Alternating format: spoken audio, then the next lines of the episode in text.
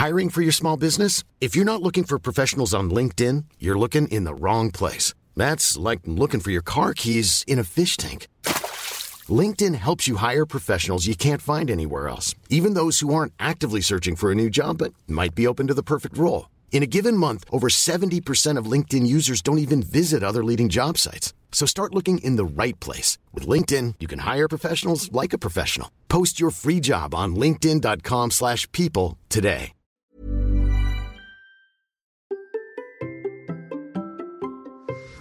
Nous travaillions notre mental avec une championne du monde Allez, c'est parti.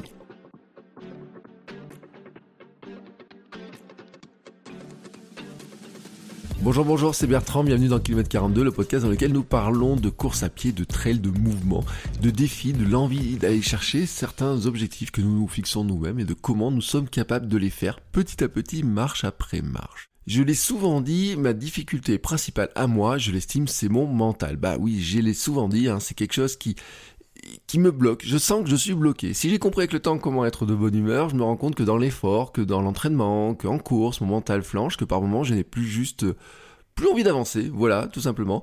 Euh, c'est souvent dans les répétitions, les séances autour de la piste, au bout d'un moment, bah, j'ai comme un ralentissement, mais qui n'est pas physique, mais qui est surtout dans la tête. Mais au fait, pourquoi? Comment ça marche tout ça? Comment le travailler? Comment aller plus loin? Comment sortir de ma zone de confort? Comment faire face aux événements, aux imprévus? Comment me dire que je suis capable de faire les choses? Alors ça, c'est mes grandes questions, vous voyez, et je me demande bien comment j'arrive à progresser dans ce domaine.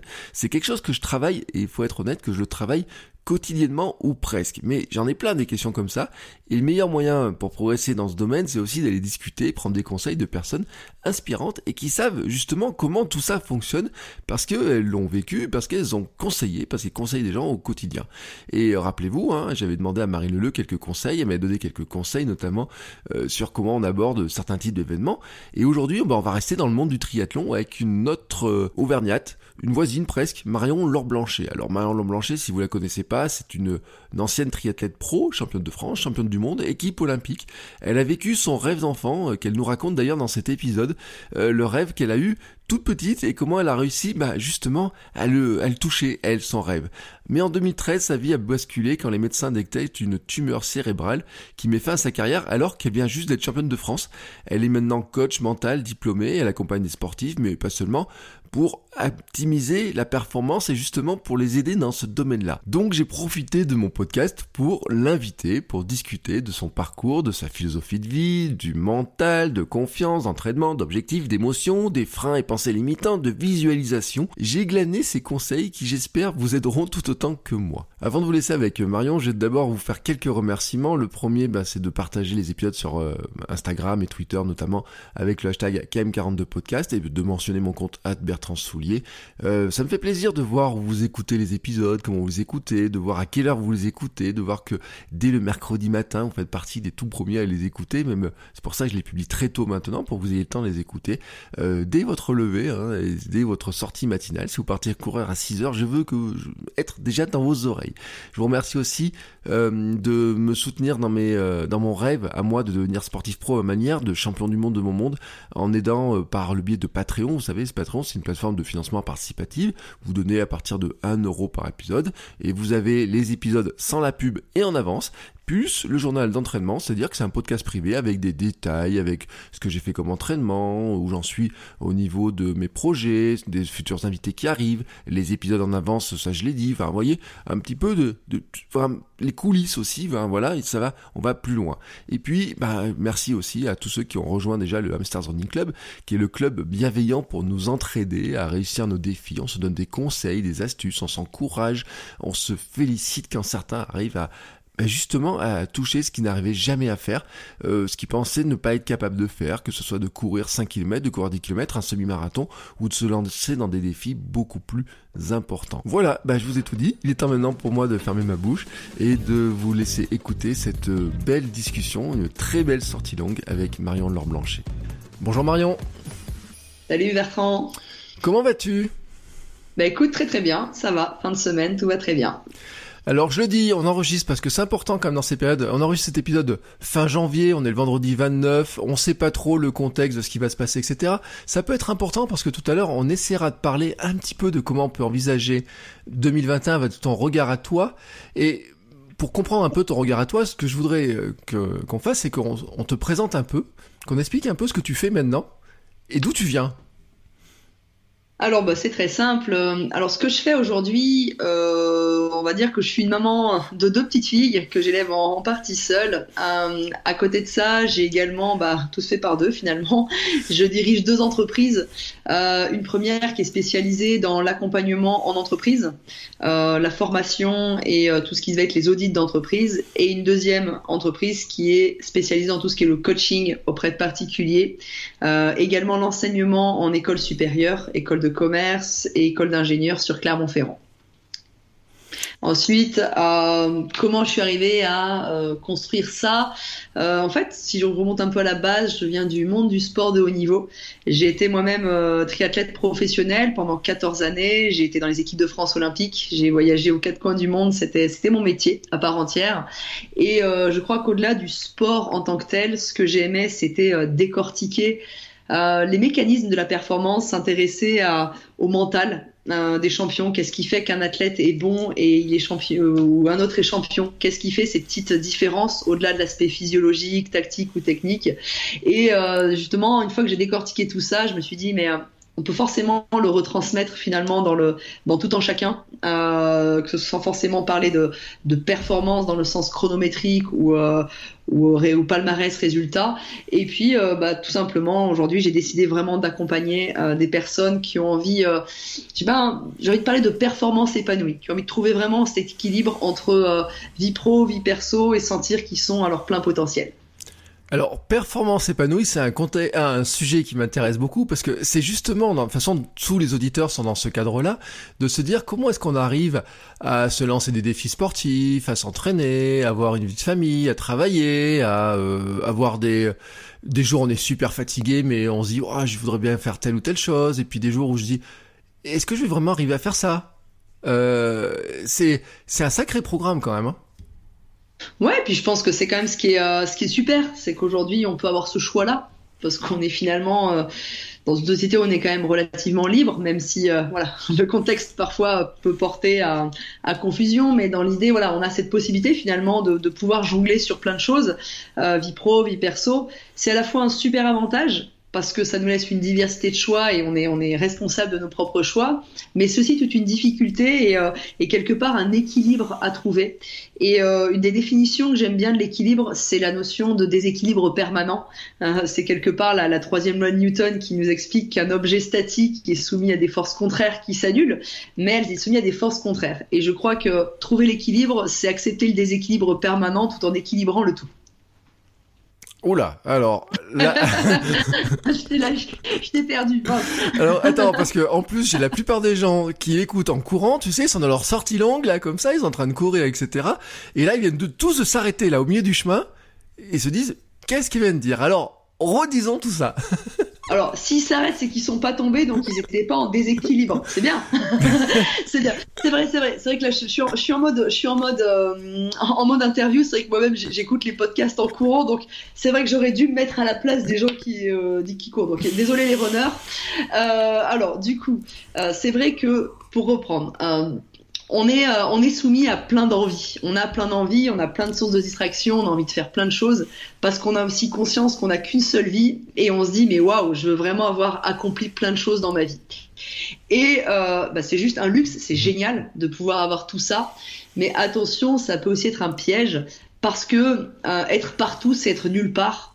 Et je pense que justement, euh, retrouver cette forme de performance épanouie et d'équilibre, ce que je voulais aussi dire par rapport à ça, c'était que euh, il faut justement se recentrer sur ce qu'on a réellement envie de faire, sur ce qui est réellement essentiel, pas trop se distraire, et ensuite accepter aussi que sur certaines périodes de vie, eh ben voilà, là, on soit plus plus dans un domaine et un peu moins dans l'autre. Et ce qui compte, c'est de trouver cette contrebalance. C'est pour ça que je parlais de que l'équilibre, c'était un peu le déséquilibre permanent.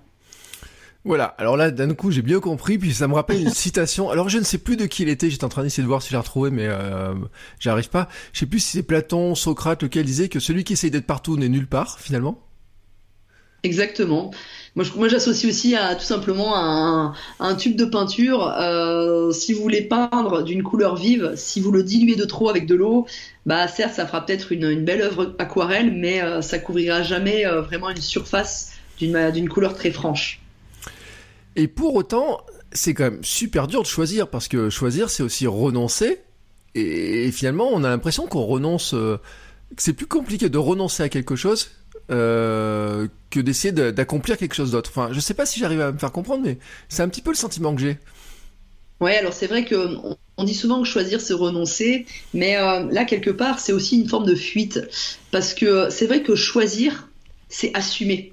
Et ça, c'est, je pense que c'est ça qui est le plus difficile pour les gens euh, quand on creuse vraiment. En premier, on dit ah ouais, ça va être obligé de, je vais être obligé de renoncer à des choses. Mais si on creuse vraiment dans la psychologie des gens, c'est surtout que choisir, c'est assumer et quelque part, bah, c'est prendre ses responsabilités et, euh, quelque part avoir un peu aussi cette euh, petite trouille de cette petite trouille de ne pas réussir. Alors que quand on est un peu partout, si on réussit pas, on se dit que c'est pas trop grave. Oui, et puis alors ça c'est un truc que je, que je vois très bien, et puis ceux qui suivent mes activités savent aussi que moi j'ai fait un grand choix, euh, tu as dit que tu étais enseignante, moi j'ai décidé d'abandonner l'enseignement, euh, justement pour euh, devenir un peu champion du monde de mon monde. Alors euh, c'est euh, l'idée qui est derrière tout ça, pour ceux qui, qui suivent pas trop le, le truc, c'est de me dire que moi mon rêve en fait c'est de redevenir champion, enfin d'essayer de devenir champion à ma manière, avec notamment le podcast, la création de contenu, etc. Et à un moment donné, j'ai choisi, j'ai considéré que d'aller donner 200 heures de cours par an, c'était peut-être un peu trop, tu vois, que j'arrivais pas à faire ça. Alors euh, maintenant, euh, il faut que j'assume mon choix. Donc finalement, c'est un petit peu ça, cette idée-là. Ouais, alors il y a plein de choses à dire. Bon, moi je suis pas enseignante plein temps parce que c'est vrai que tout comme toi, je me serais pas vue euh, enseigner à plein temps, donc je suis simplement vacataire en école supérieure. Euh, après, j'adore ce concept de euh, champion du monde de mon propre monde parce que je pense que es, tu es totalement dans le vrai. Euh, je pense qu'en effet, c'est tout simplement de définir euh, c'est quoi son championnat du monde et c'est quoi être le champion du monde de sa vie, le héros de sa propre vie, le, champion de sa propre vie, tout simplement. Et euh, quelque part, bah, tu dois le vivre aussi. Le fait d'avoir fait ce choix-là, il y a tu es partagé en fait sûrement sur un double sentiment qui est cette folle envie de gagner quelque part, mais cette petite peur de perdre. Et jusque là, bah, tout est normal. Oui, et puis euh, je t'avoue aussi que il y a un petit truc qui me contrarie, c'est que là-dedans, euh, par exemple, je commence à avoir, j'ai mal au genou en ce moment, tu vois, et je me dis, euh, ah mais alors attends, c'est quoi qui me provoque ce mal au genou C'est vraiment que j'ai mal au genou Ça serait pas que j'ai un espèce de truc, tu sais, la frousse?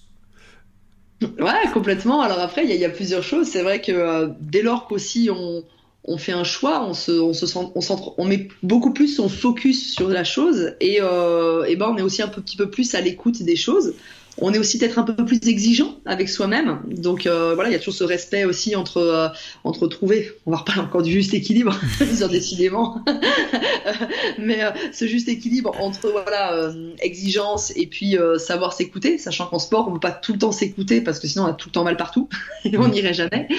Et, et en effet cette cette petite forme de, de trouver euh, une petite porte d'issue en disant oui, de petites excuses, de petites explications.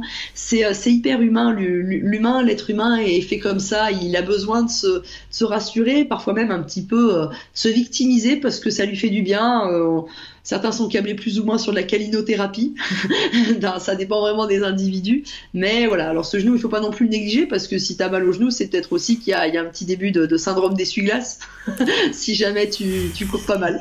alors, mon médecin a dit que c'était un genou complexe. ah. Alors, Bon, j'ai pas encore fait mon rendez-vous. Euh, euh, bon, après, on, quand il sera diffusé cet épisode-là, peut-être que j'en saurai plus. Mais pour l'instant, on va dire que c'est, il y a un truc dans le ménisque, il y a un syndrome rotulien, il y a, tu vois, une espèce de petit mélange, etc. Et donc là, ça fait deux trois jours, tu vois, que je suis en train de chercher, de me dire, alors attends, le ménisque qui m'empêche de faire ça, mais comment je peux faire ça quand même? Comment je vais aller pouvoir faire ça? Et puis euh, le médecin qui me dit, oh, vous devriez aller à la piscine. Et je dis, oui, mais comment? Tu vois? Alors, alors après, c'est toujours des bah, de dans la blessure d'un sportif, mais même même dans nos vies en général, c'est savoir qu'est-ce qui est cause conséquence euh, au milieu de tout ça. Parce que des mm. fois, c'est le ménix, mais c'est ni plus ni moins que la conséquence du. Enfin, si je prends l'exemple du genou, du, du tenseur du fascia lata, ou tout du moins une, une tension au niveau du vaste interne. On sait même plus quelle est cause, quelle est conséquence. Euh, après, c'est vrai que souvent, quand un, un coureur à pied blessé, on lui dit va à la piscine. Alors après, je sais pas comment nage un hamster, mais a priori, ça, ça, s'est nagé. Alors, attention, le problème du hamster, c'est qu'il nage pas très bien. Et c'est drôle parce qu'on en parle et euh, j'ai diffusé il y a quelques jours euh, l'épisode avec Marine Leleu. Marine Leleu, elle, elle a traversé la Manche. Et moi, je me dis quelqu'un qui a traversé la Manche, qui a fait de l'Ironman, qui... Je lui dis, t'as pas un conseil pour mieux nager, etc.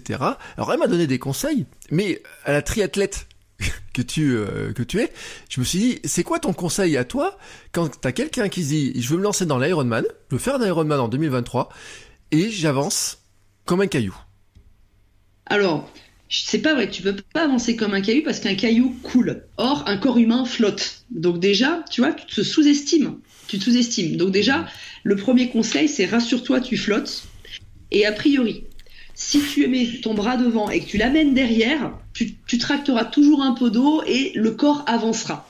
Voilà, ça c'est déjà partir sur le fait de se dire, je, ils ne savaient pas que c'était impossible, alors ils l'ont fait. Mhm. C'est un peu cette citation de Mark Twain, puisque tu cherchais des citations. Euh, bah déjà, voilà, c'est déjà se rassurer par rapport à ça.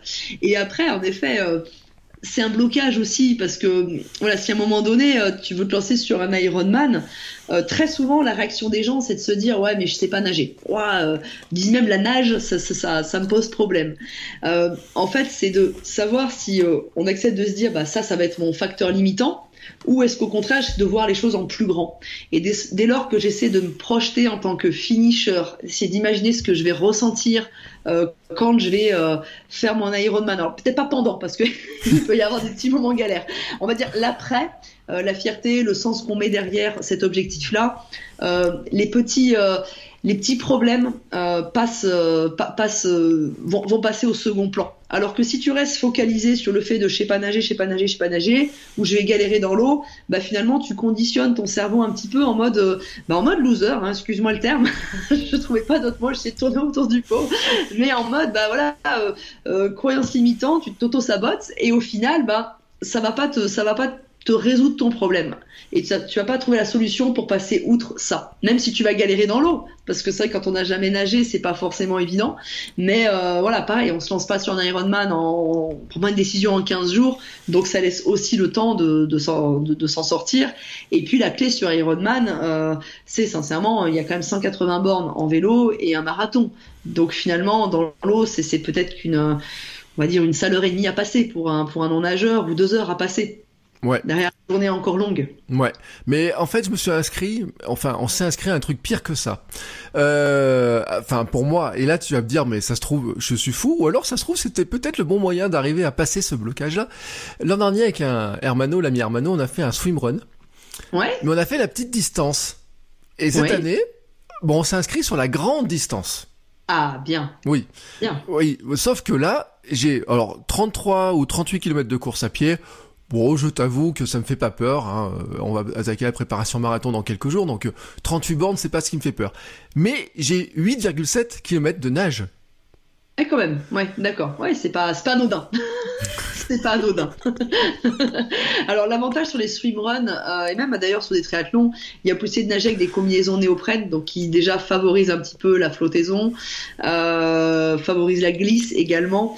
Donc voilà, voilà, si je devais te rassurer, je peux juste te dire ça pour le moment. Et après, euh, je pense que j'aime beaucoup cette définition de comment mange-t-on un éléphant, une bouchée à la fois. Euh, je pense que si un projet a réellement sens euh, et qu'on sait le découper et faire ce qu'il faut, euh, les choses se font déjà. Et moi, je crois énormément en ce qu'on appelle un peu la magie du dossard, c'est-à-dire que un jour J, le jour d'une compétition, quoi que ce soit, pour moi, il se passe quelque chose de, plus que ce qu'il y a à l'entraînement. On le voit même dans le sport de très haut niveau. On est capable de produire une performance euh, en compétition qui, à l'entraînement, certes, on se rapproche quand même de, de, très bons temps ou de très bonnes références chronométriques, mais on pourrait pas faire aussi bien parce qu'il y a, il se passe quelque chose. C'est un jour particulier, c'est l'adrénaline. Et puis le fait du swimrun, le fait d'être en binôme, euh, fait se poser moins de questions. Alors, oui et non, parce que quand même j'avais l'impression d'être, tu vois, l'an dernier un peu un boulet pour mon partenaire qui est lui un dauphin, tu sais, qui nage comme ça, il fait trois mouvements de bras, il se retrouve euh, 3 mètres devant, et puis alors qu'il faut pas qu'on s'éloigne de 10 mètres, tu vois, parce que c'est c'est pas autorisé par le règlement. Et ça m'était un peu, tu vois, se dire, mais enfin, je suis un, un boulet, tu vois, quand même, un petit poids pour lui. euh, si on a eu la corde, il m'aurait traîné presque, tu vois. Ouais, mais alors après, c'est là où encore, euh, faut, faut pas faut pas sous-estimer par rapport à ça. C'est-à-dire que, en effet, euh, je pense que si t'as pas ça, c'est que t'as autre chose. Et euh, quelque part, si ton binôme, il a voulu faire ça avec toi, ça veut dire que indirectement, tu lui apportes aussi quelque chose d'autre. Alors bah peut-être que oui, bah t'es peut-être le maillon faible visiblement en natation, mais ça n'empêche que derrière, voilà, il, tu lui apportes autre chose, qui fait que peut-être que si t'étais pas là, il avait, il aurait peut-être pas le, il aurait peut-être pas eu l'ambition, le courage de le faire. Donc euh, voilà, faut pas sous-estimer. Et puis bah, et puis bah justement aussi une équipe, c'est savoir aussi euh, s'équilibrer, s'équilibrer dans les dans les forces, euh, dans, dans ses forces. Euh, c'est intéressant cette notion d'équipe parce que le triathlon, est-ce que c'est c'est un sport est-ce que c'est un sport d'équipe, un sport individuel, un peu des deux hein, alors un peu, un peu des deux euh, sur plusieurs aspects. Bon, déjà la base, base, c'est quand même plutôt c'est un sport individuel. Mm. Ensuite, euh, en Coupe du Monde et notamment sur euh, sur certains championnats de monde ou, championnats d'Europe, nous avions des courses par équipe. Voilà, donc euh, là pour le coup, qui était faite sous forme de relais. Alors quelque part, euh, c'est notre course individuelle qui va contribuer à l'équipe. Mm. Et ensuite, on avait sur les manches de Coupe de France, euh, c'était des classements par club, donc il y avait des stratégies par équipe aussi. Mais on pourrait plutôt dire quand même que ça reste un sport plutôt individuel puisque la majorité des courses se font de manière individuelle. Mais là où moi je l'ai toujours associé à un sport d'équipe, c'est que l'athlète seul, euh, je vais pas dire n'est rien parce que c'est pas, faut pas non plus le, euh, faut pas être péjoratif sur ça, mais euh, l'athlète seul n'a pas vraiment une forte, euh, n'a pas une entité parce que derrière c'est tout un tout un staff, toute une équipe. Euh, c'est un kiné, c'est un préparateur physique, c'est un c'est un coach, c'est un euh, ça peut être un préparateur mental, ça peut être des sparring partners aussi. Euh, donc en fait, pour moi, l'athlète est celui qui en effet va, euh, comme je dis, va réciter la leçon le, jour J, le jour de la course, mais derrière, c'est tout un travail d'une équipe pour moi. On a du mal d'ailleurs à voir ce travail d'équipe hein, quand on est de l'extérieur, parce qu'on le voit pas du tout. Euh, et j'ai souvenir d'avoir écouté un épisode de euh, Génération de 8 Self, un podcast où il y avait Edgar Gros-Piron. Euh, je sais pas si tu as écouté cet épisode, qui est très intéressant, où il explique justement le rôle qu'il a avec son entraîneur et de dire quand je déconne, je dois faire des excuses à mon entraîneur, parce que finalement il m'a préparé pour un truc et moi je déconne. ouais.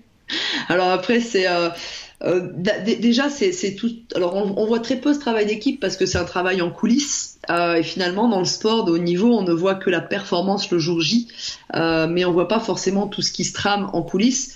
On le voit un petit peu plus aujourd'hui via les réseaux sociaux parce que certains athlètes montrent un peu quelques coulisses de leur mmh. préparation, mais ils montrent pas tout. Déjà pour des pour des tout simplement des sortes de confidentialité et puis d'intimité aussi également. Euh, et après, en effet, alors ça, reste vraiment des, relations euh, assez importantes, le, entraîneur-entraîné. Euh, pour donner une idée, euh, moi je passais plus de temps en stage avec mon entraîneur, le staff technique, les, les sparring partners que qu'avec mon chien que j'avais à la maison que j'étais obligé de donner à garder quelque part parce que finalement en sport de niveau on voyage plus de, de 6 7 mois dans l'année euh, où on est on n'est pas chez nous entre les stages et les compétitions donc euh, après, le fait de se dire, bah, si Edgar Goupon il déconne, c'était peut-être aussi sa façon de gérer son stress. Euh, on peut voir des athlètes qui, à l'approche d'une compète, quoi que ce soit, ont besoin de beaucoup déconner, lâcher prise de cette manière-là. Euh, je pense qu'on peut aussi être sérieux sans se prendre au sérieux et après respecter vraiment le, profil finalement de chaque de chaque athlète qui a besoin d'exprimer d'une manière différente son bah, son ressenti sur l'entraînement, sur des séances clés ou carrément en compétition. On, voit euh, donc beaucoup, euh, bien sûr, on se doute que les, champions ont des entraîneurs, des préparateurs, des kinés, enfin, toutes des staffs, etc. Et quand on a des, petits hamsters comme ça qu'on se prépare dans notre coin, on se dit, mais on se sent des fois un petit peu seul. Alors, c'est une discussion que j'ai eu dans un autre épisode sur, par exemple, l'intérêt d'avoir rejoint un club, euh, des gens comme ça. Et notamment, on en vient aussi à se dire, est-ce qu'on peut aller chercher un préparateur mental qui va nous aider à passer certains caps, etc. Et est-ce qu'il nous aide que pour le sport ou, ou est-ce qu'il va nous aider sur plein d'autres choses? Alors en effet, alors quand je disais on se retrouve, euh, on se retrouve un peu seul euh, quand on est finalement amateur. Moi parfois j'ai plus l'impression quand on est professionnel quelque part on est à la fois très entouré et seul parce que euh, parce que pour le coup il n'y a pas le droit à l'erreur, il n'y a pas le droit à la contre-performance. donc c'est vrai qu'il y a cette forme aussi de pression à gérer qui est beaucoup moindre dans le milieu amateur. Mais après, ce que j'entends dans ta, dans ta question, en effet, c'est euh, euh, de se dire, bah, quelque part, il n'y a pas autant de monde qui prennent euh, autant soin de nous. Et ça veut dire que c'est à soi-même d'aller chercher un peu les ressources Et euh, je pense que euh, un amateur, c'est important qu'il aille chercher, mais même même un athlète professionnel le fait, d'aller chercher des sources d'inspiration, d'aller chercher des conseils à droite à gauche. Et en effet, euh, il peut tout à fait se faire entourer. en sport de haut niveau, beaucoup de sports ne sont pas forcément professionnels, et c'est à l'athlète d'aller créer son staff. Et après, en effet, moi, ce que je, ce que je remarque euh, dans les entraîneurs et dans le staff que j'avais, c'est que au-delà de l'accompagnement vraiment euh, sur la performance sportive, euh, certains, euh, certains coachs, alors pas tous, certains préparateurs mentaux, pas tous, mais euh, ont pour but non pas de, de faire de l'athlète un, un champion en tant que tel, mais plutôt de faire un homme ou une femme avec un grand H ou un grand F pour la vie future. C'est-à-dire qu'un préparateur mental va pas se concentrer que sur la performance sportive ou quoi que ce soit il est obligé de s'intéresser aussi aux autres sphères de la vie, euh, à l'épanouissement à côté, euh, veiller à ce que l'équipe soit présent, veiller également à ce que bah, la, la, personne se réalise, soit, soit dans un environnement sain, euh, puisse vraiment maîtriser ses émotions aussi en dehors de, de l'entraînement, en dehors du terrain ou en dehors de, des compétitions. Et euh, quelque part, le, le, lien, le lien est exactement le même parce que pour performer, il faut vraiment avoir euh, cette, cette base de de d'épanouissement dans différentes sphères de vie. Donc euh, quelque part, qu'on soit sportif professionnel ou amateur, euh, j'ai envie de dire que quelque part se faire accompagner euh, peut vraiment apporter à chacun. Mmh.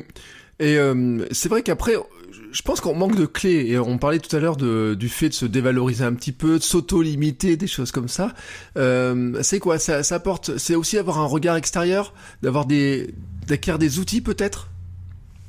Ouais, alors il y, y, y, y a, plusieurs choses. euh, Et pareil, pour compléter juste un point que je voulais, c'est aussi de se dire qu'un sportif amateur, moi j'ai toute l'admiration de certains sportifs qui se, qui se fixent des, des, défis.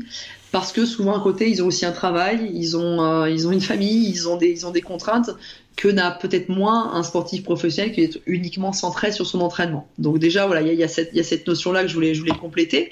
Et après, euh, en effet, euh, par rapport à euh, le, le, fait de se créer, se créer, un petit peu des blocages ou des outils, en effet, c'est assez humain de, de, se, de se, dévaloriser. Euh, tu l'as fait plusieurs fois d'ailleurs, bah, je sais pas, c'est un peu une déformation professionnelle, je t'ai repris un petit peu à chaque fois, parce que, parce que justement ce dialogue interne, euh, la, la, manière de se parler, euh, vous savez qu'on a 40 à 60 000 pensées par jour, on se parle à nous-mêmes en permanence, on est, on est tous des schizophrènes hein, quelque part, et euh, le choix des mots que l'on utilise pour soi agit énormément quelque part sur nos comportements, et agit même, certains mots agissent même sur notre composition chimique corporelle. Donc c'est pour ça que l'importance des mots est très très importante, et en effet après c'est de d'acquérir des outils, d'acquérir certains automatismes. Euh, c'est pour ça que la préparation mentale en fait propose vraiment euh, une méthode qui va être très simple, très duplicable, euh, qui permet voilà d'acquérir des outils pour euh, pour des fixations d'objectifs, pour apprendre à gérer ses peurs, ses croyances imitantes, ses émotions,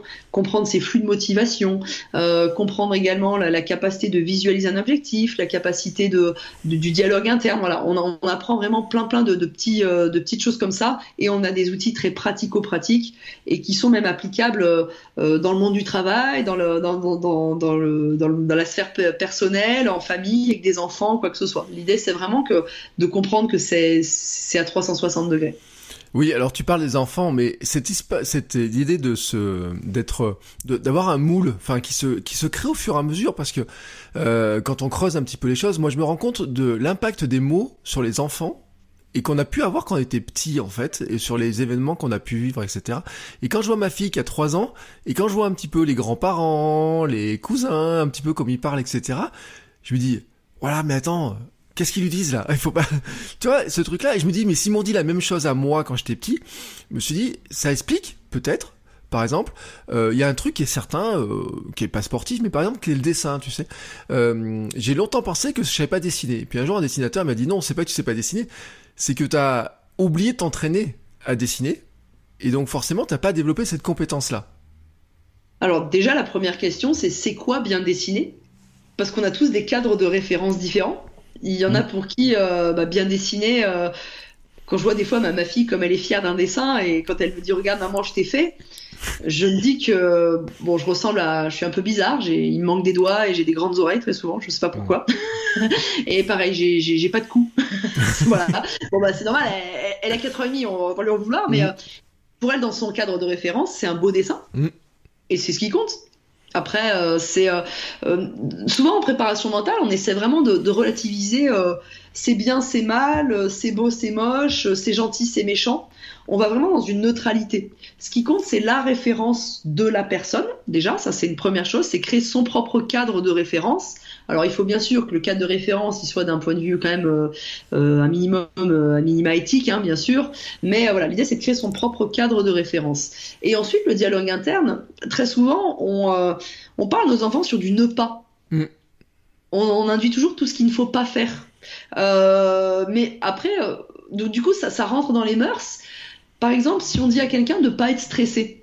Ah, oh, mais t'inquiète pas, allez, sois pas, ne, ne t'inquiète pas, ne sois pas, stress, ne sois pas stressé sois confiant, ça va bien se passer. Ça veut dire la même chose, mais pas du tout la même chose. Au niveau de nos ondes cérébrales et au niveau de nos connexions cérébrales, c'est le jour et la nuit. Il se passe pas du tout la même chose. Mais je, veux bien le croire. Et euh, c'est comme, tu sais, la différence, si je me suis fait la remarque entre le être et faire. Tu sais, avoir une étiquette. Et je te l'ai dit, je suis une pierre. Donc, euh, je me considère comme une pierre ou un hamster qui sait pas nager au lieu de faire et d'être finalement dans l'action de, ne plus l'être, cette pierre. Bah, C'est-à-dire que la manière dont tu vas te parler et l'image que tu vas te créer de toi va, euh, va forcément euh, va, orienter ton, tes comportements. Si tu te persuades que tu es une pierre, à chaque fois que tu vas à la piscine, alors c'est pas pour ça que tu vas couler, tu peux être fier, fier de toi ensuite après la séance, mais il va falloir que tu luttes avec ton cerveau pour lui dire non non regarde Bertrand si si regarde regarde t'arrives à nager regarde c'est pas si mal. Alors tu vas finalement être plutôt sur quelque chose de positif mais il va falloir qu'à un moment donné dans ton cerveau tu crées un petit peu un bras de fer pour dire allez vas-y allez vas-y. Alors que si tu es persuadé que tu sais nager euh, bah tout va bien. Tout va très bien et tu récupères un petit peu cette petite forme d'insouciance qui va te permettre d'oser faire des choses. Alors après, il faut évidemment, euh, il faut évidemment bien bien dissocier les choses, euh, parce que tu parles de, ça, mais ça me fait rire, ça me fait penser l'été dernier. ma fille, elle est persuadée qu'elle sait nager. Mm. Sauf qu'elle ne le sait pas vraiment, pour le coup. Euh, elle a besoin de brassard. Le problème, c'est quand elle voit de l'eau, elle a tendance à sauter dedans. Mm. Mais alors je me suis dit, bah, est-ce que c'est quoi? Mon but, le message, c'est dit attention, tu sais pas, il faut pas que tu t'approches, ne pas, tu sais pas nager. Et je lui montre tout ce sur quoi elle n'est pas capable. Ou alors, J'essaie juste de lui dire, ok, euh, euh, bon, je pense que peut-être ce serait bien de mettre les brassards, euh, on va y aller progressivement, et je vais avoir pour but de lui apprendre rapidement à savoir nager, parce que là, ce sera un peu moins dangereux en tant que maman, tout simplement. Et ensuite, je préfère qu'elle soit dans la fait de se dire, je sais que je sais faire, plutôt que attention, voilà toutes les façons que je pourrais de me tromper ou de rater parce qu'on est conditionné de manière comme ça.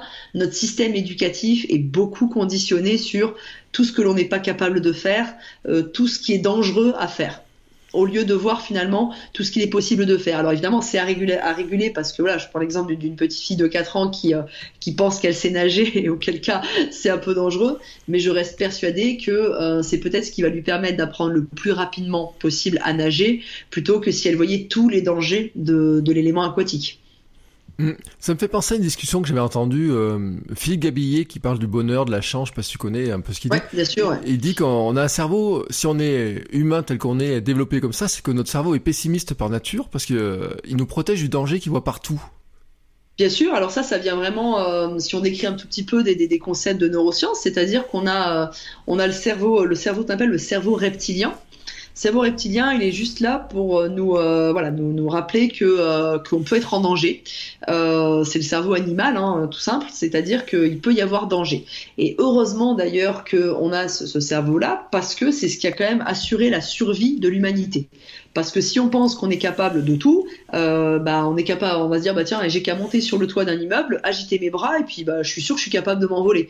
Euh, bon après euh, Red, Bull donne des ailes entre guillemets, mais là euh, ça a été testé d'ailleurs. Hein, L'humain s'est dit je voudrais réussir à mmh. m'envoler, mais voilà ça, ça, nécessite une technologie particulière.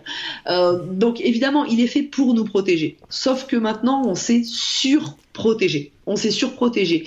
Et on vit aussi dans un climat de peur permanente. Euh, alors, sans parler des événements actuels euh, du contexte sanitaire, social et politique, mais on vit aussi, voilà, on a, on a des antivirus ordinateurs, on a des, alarmes des antivols, on a des, assurances décès, on a des assurances maladie. alors, évidemment, tout ça, il faut l'avoir. Mais quelque part, c'est aussi se dire attention parce qu'il ne faut pas que je conditionne mon cerveau sur le fait qu'il peut m'arriver un milliard de choses. Et des fois, il y a une énorme distinction entre le film qu'on se fait sur tout ce qui pourrait nous arriver et qu'est-ce qui peut réellement nous arriver. Et on voit, il y, a un schéma qui est assez drôle avec une grosse bulle, tout ce que je m'imagine qui peut m'arriver, et ce qui peut m'arriver réellement, bon, en effet, c'est une petite bulle, il peut arriver plein de choses, mais on peut pas vivre non plus dans cette peur, euh, cette peur qui va arriver, il va quelque chose. Dans ce cas-là, euh, à quoi vivre, puisque de toute façon, on sait qu'un jour on va mourir, quoi. Oui. Et ce qui est quand même aussi assez paradoxal, c'est que des fois, quand on vise un objectif, on, a l'impression que ça va être une espèce de ligne droite. Et on veut pas voir que ça va être que des montées, des descentes, des allers-retours, etc. Un jour, j'ai fait un dessin sur ma façon de nager en disant que je pensais que j'allais droit, puis que j'allais dans tous les sens euh, comme ça. Et euh, mais en fait, tous nos projets, tous nos entraînements, euh, la préparation physique, là, je, je vais me lancer dans la préparation marathon, c'est c'est aussi ça finalement qu'on on, aimerait que tout se passe euh, sans accroc, comme disait un acteur dans une série. Alors c'est vrai qu'il y a toujours euh, Your Plan et Reality quoi. c'est assez souvent comme ça que ça se passe et, c'est aussi ce qui fait que ça fait des vies des vies pimentées et que ça nous permet aussi d'aller expérimenter des choses que l'on n'aurait pas expérimentées. La seule piège à dents, c'est pas en effet de se disperser et de et de et d'abandonner. Je crois que c'est c'est ça le, plus gros échec quelque part, euh, bien plus que la réalisation de, de l'objectif. Mais euh, quoi qu'il en soit, c'est accepter que tout n'est pas linéaire, que pareil, nos émotions sont des, sont des flux, nos motivations sont des flux, c'est-à-dire que il faut en effet euh, surfer quand la motivation est là. Quand la motivation n'est pas là, bah, c'est d'où l'importance quand même d'avoir posé quand même euh, une planification pour quand même s'y accrocher et attendre que finalement la tempête passe. Et après, euh, aucune préparation ne se passe correctement. Je n'ai pas le souvenir d'une seule préparation pour un, grand championnat ou une grande course qui s'est passée de A à Z parfaitement. Il y a toujours une petite blessure, il y a toujours une petite, euh, un petit rhume, il y a toujours eu, il y a toujours un petit truc. Après, c'est quelle, quelle ampleur je décide de donner aux choses. Euh, c'est là où il faut relativiser. Euh, quand on fait une préparation marathon, j'avais fait un marathon après euh, en fin de carrière du coup. Enfin quand j'avais arrêté ma carrière, tout du moins je me dis tiens, il faudrait au moins que je fasse au moins un marathon une fois dans ma vie et c'est voir les choses dans son ensemble. Mais quand on fait trois mois de préparation à euh, cinq fois par semaine euh, à courir, on peut pas réussir, euh, on peut pas réussir 300 séances. Enfin, c'est pas, c'est pas possible. C'est pas possible. Il y en a qui vont être plus ou moins bien. Après, c'est sa capacité à relativiser quand ça s'est moyennement passé. Et justement, l'œil extérieur dont tu parlais tout à l'heure, il permet aussi d'analyser.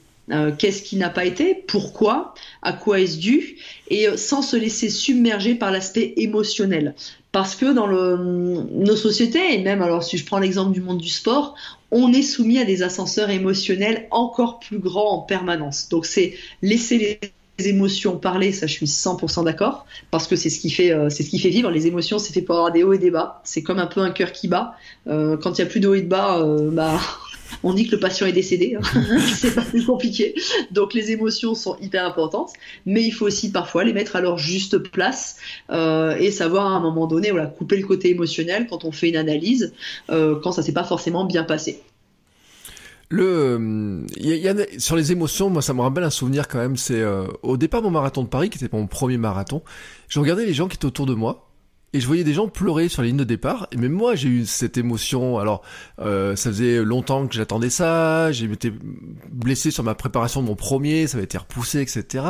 Euh, on se dit, bon, nous, on est des amateurs. C'est qu'on on sait pas le gérer. C'est normal de ressentir ce genre de de, de, truc là. Au départ, euh, le gars était en larmes à côté de moi au départ, de tellement heureux de partir. Alors c'est vrai que c'est en plus ce, moment marathon Paris, c'est vrai qu'ils mettent la, ils mettent la bonne musique, il y a l'ambiance, tout ça, il y a les gens qui flagellent, ainsi de suite, bien sûr.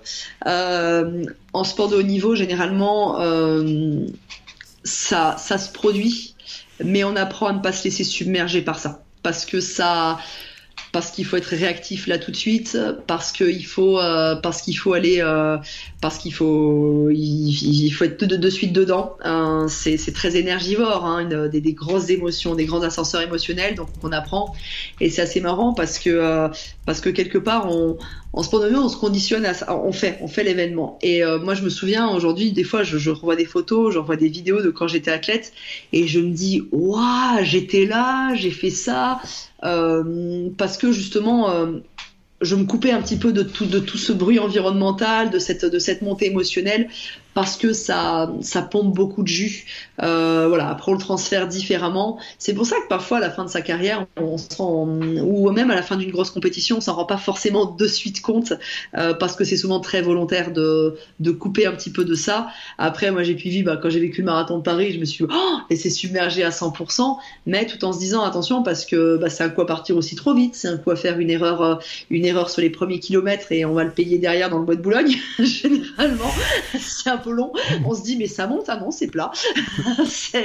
voilà. Donc euh, donc c'est vrai que voilà c'est pour garder vraiment cette lucidité. Et après euh, selon aussi le, profil de l'individu, on apprend à se connecter ponctuellement à quelques petits brides émotionnels, mais bien choisis. Ça peut être euh, les deux jours avant la course ou ça peut être le matin de la course ou mais très généralement chez un athlète de haut niveau l'heure avant ou les deux heures avant, généralement l'émotionnel de l'événement hein, est, plutôt coupé.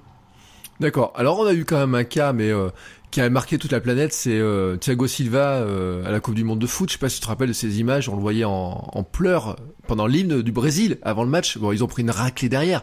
En plus, c'est quand même extrêmement rare, ou c'est que c'est des choses qu'on voit pas finalement? Non, non, alors, ouais, alors, si, si, tout Alors, oui, parce que, alors, pour, pour un petit peu ce que j'ai dit, si, en effet, euh, quand je dis on, ouvre à des brides émotionnelles ponctuelles, mais en gros, ce qu'on apprend avec la préparation mentale, c'est la notion de switch émotionnel. C'est-à-dire que on a un état émotionnel euh, vécu, et on apprend en fait presque en un claquement de doigts à faire un, à aller dans un état modélisé de l'émotion qui va être la plus adaptée. C'est-à-dire que c'est comme ça qu'on peut voir parfois des joueurs euh, pleurer sur l'hymne national ou quoi que ce soit, et derrière, ils ont un outil pour hop, réussir à se remettre de suite dedans, de suite d'aplomb. Voilà, c'est ça qu'on apprend, ce switch émotionnel. Mais tout comme euh, lors d'une, même lors d'une course ou quoi que ce soit, euh, on apprend ce switch émotionnel euh, parce que parfois pendant une course, il peut y avoir des hauts et des bas. comment j'apprends à re-switcher émotionnellement d'une émotion à l'autre? Mmh. Alors ça, c'est un truc qui m'intéresse parce que moi, je me rends compte, par exemple, souvent sur les entraînements, on a Or, je sais pas. Bon, la piste est courte, hein, nous à Cournon, elle fait 200 euh, mètres, donc euh, bon, ça fait beaucoup de tours à la fin, tu vois, sur une séance. Je me rends compte toujours, on a, tu vois, par exemple, on fait 10 fois 200 mètres ou 10 fois 400 mètres. Ma septième et ma huitième répétition, mon cerveau me dit arrête de courir. C'est normal ou il y a un truc à faire? Alors, juste un petit clin d'œil par rapport à, à Cournon. Euh, sinon, tu peux aller sur le plan d'eau. Si tu as des 1500 à faire, le tour du plan d'eau fait 1492 mètres. J'ai fait beaucoup de 1500 là-bas. C'était pratique. J'avais l'impression de moins tourner sur la piste. C'était pas mal. Puisque bah, on, est, on est quasiment voisins en plus, donc c'est pour ça. Euh, après, en effet, alors le fait qu'à un moment donné dans la séance, le cerveau dise stop. Euh, donc quand tu dis voilà vers la septième, huitième répétition, euh, c'est sûr ça c'est quand tu commences à rentrer, bah voilà dans des zones, dans des zones seuil euh, qui sont pas des zones les plus agréables à faire. Euh, au seuil, généralement, c'est facile de fanfaronner les premières répétitions parce qu'on est dans une aisance, on n'est pas, on n'est pas à VMA, donc on est, ça va. Et puis, bah, la répétition commence à peser. Et euh, le cerveau a quand même une capacité, et c'est normal, à fuir la douleur. C'est le concept humain du cerveau humain, c'est fuir la douleur. C'est logique. Jusque-là, tu es tout à fait normal. Et c'est normal que à ce, à ce moment-là, euh, ils se disent ah, stop, ça ferait tellement du bien de s'arrêter, oh, il y en a marre, c'est difficile. Euh, c'est vrai en plus, tu peux pas te mentir, c'est vrai. Par contre, c'est qu'est-ce que tu vas décider de sélectionner comme paroles qui vont être utiles et qu'est-ce que tu vas pouvoir surtout te raconter pour mieux passer ça. Alors là, généralement, il y a plusieurs solutions. Soit tu vas aller carrément visualiser, te reconnecter à ce pourquoi tu es là, c'est-à-dire d'aller te connecter à quelque chose de plus grand. Euh, l'objectif que tu es en train de préparer. Parce que voilà, tu te projettes sur quelque chose de plus grand. Ou alors, tu peux avoir l'autre solution d'utiliser ce qu'on appelle parfois des, euh, des techniques de, de, programmation neurolinguistique ou de visualisation. C'est-à-dire que, l'exemple, je l'avais fait au marathon de Paris, quand tu as bien les jambes dures, à un Mm. moment donné. Et à un moment donné, moi, c'est arrivé on me parlait du mur du, du 30e, moi, c'était au 27. Je me suis dit, ah, mensonge. J'ai eu le même, j'ai eu le même, exactement. Euh, ah, les tickets de scène, je me suis dit, c'est. Trocadéro, des- la Tour Eiffel, euh, t'arrives les Invalides. L'impression que c'était des, bam. des- des espèces de faux plamontins. J'ai fait, ouais, 27e, super. Euh, et donc, du coup, euh, c'est à un moment donné de se dire, euh, ok, soit je suis là en train de subir et de me dire, ah, les jambes sont lourdes, c'est difficile. Soit à ce moment-là, j'essayais, moi, d'imaginer que dans mes jambes, j'avais du coton, c'était tout léger. Euh, j'essayais vraiment, quelque part, de transformer mon état euh, corporel par des images qui me, qui me donnaient cette, euh, qui me donnaient cette impression. Euh, pour ça, pour montrer le pouvoir du cerveau, euh, on, peut, faire un petit exercice. euh, alors, si vous êtes en train de courir, vous faites attention. si vous êtes au volant aussi. Mais si vous écoutez sur votre canapé ou sur un siège, vous pouvez le faire. Je vais vous inviter à fermer les yeux. juste quelques secondes, l'exercice est très rapide, de fermer les yeux et d'imaginer un petit citron devant vous. Vous allez imaginer un petit citron bien jaune, un vrai petit citron bio. Et euh, vous allez imaginer un couteau qui vient découper ce citron. Et là, au moment où le citron s'ouvre, vous avez finalement tous ces arômes de citron qui arrivent et ça picote un petit peu vos narines, ça ouvre vos narines. Et puis, vous allez imaginer que quelqu'un vient vous presser le citron dans la bouche. Et en fait, vous recevez tout ce jus de citron très très très très acide, toute cette pulpe de citron, si bien que bah, vos glandes salivaires sont obligées de sécréter beaucoup beaucoup beaucoup de salive. Vous êtes obligé de sécréter de salive, vous salivez, vous salivez parce que le jus du citron est très très très acide. Et là, bah, vous salivez, vous salivez. Vous pouvez ouvrir vos yeux et puis bah, avaler la salive. Ce citron n'existait que dans votre tête. Je pense que normalement, à peu... alors il y a toujours quelqu'un qui dit ah moi j'adore le citron, ça me fait rien, mais généralement 90% des gens salivent au moins un tout petit peu. Mm. Et puis on l'a fait euh, ou au moins les petites narines qui ont picoté au moment où le citron s'est ouvert. Euh, et puis bon, bah, sinon voilà, le, le principe est celui-ci, mais concrètement ce citron il n'existe pas. Il existait quelque part que dans ta tête. Il n'existe pas. Donc ça veut dire que ce que tu vas imaginer est susceptible de modifier ton état chimique. Là, on l'a fait pour un citron. Mais si on s'amuse à faire ce jeu pour plein de choses, quand on décide finalement euh, d'aller prendre, de, se mettre dans un meilleur état physique ou émotionnel, parce qu'il y a quand même un lien entre le mental et le corps. Hein. On peut pas, on peut pas dissocier les deux. Euh, on peut pas dissocier les deux. Donc euh, du coup, c'est si je m'amuse à le faire pour plein de domaines dans ma vie, quand j'en ai besoin, ça peut énormément m'aider. On l'a déjà tous fait, le fait de réserver des vacances, de on est à Clermont-Ferrand, il pleut, il neige ou quoi que ce soit, et puis on a réservé des vacances au soleil, et le fait de se projeter sur ces futures vacances, on se dit waouh, ça, ça, ça met déjà dans un super état. À l'inverse, si on se projette sur une situation négative, hop, on peut de suite se sentir pas bien, euh, la gorge serrée, le ventre, le ventre un peu noué. Donc, euh, ce qui est génial, c'est que ce que je décide d'imaginer dans ma tête peut conditionner déjà mon état corporel en partie. Bon, après, euh, j'avoue que sur un marathon, il y a un moment, t'as beau imaginer euh, que t'es dans de la soie et que c'est du coton tout doux tes jambes, il y a un moment donné, bon, on voit bien que la foulée n'est plus là. Mais dans l'idée, euh, voilà, c'est juste une petite astuce qui peut être faite. Et le pouvoir de la visualisation euh, reste quelque chose de, très puissant. On peut l'utiliser sur des états comme ça. On peut l'utiliser sur la visualisation d'un objectif à plus long terme. Il y a des études qui montrent qu'il y a des, euh, les zones cérébrales activées lors de la, de la visualisation et les zones cérébrales activées lors de la, la réalisation. Euh, il y a quand même des surfaces cérébrales communes. Donc ça veut dire que quand c'est visualisé, c'est déjà en partie réalisé. Alors je dis pas qu'il faut passer son temps à rêver sa vie, mais le fait de visualiser met quand même dans l'énergie de vouloir accomplir. Moi, j'ai un petit problème sur la visualisation quand même, c'est que j'ai l'impression que j'arrive pas à visualiser. Parce que ton citron, en fait, honnêtement, je l'ai pas vraiment vu, tu vois.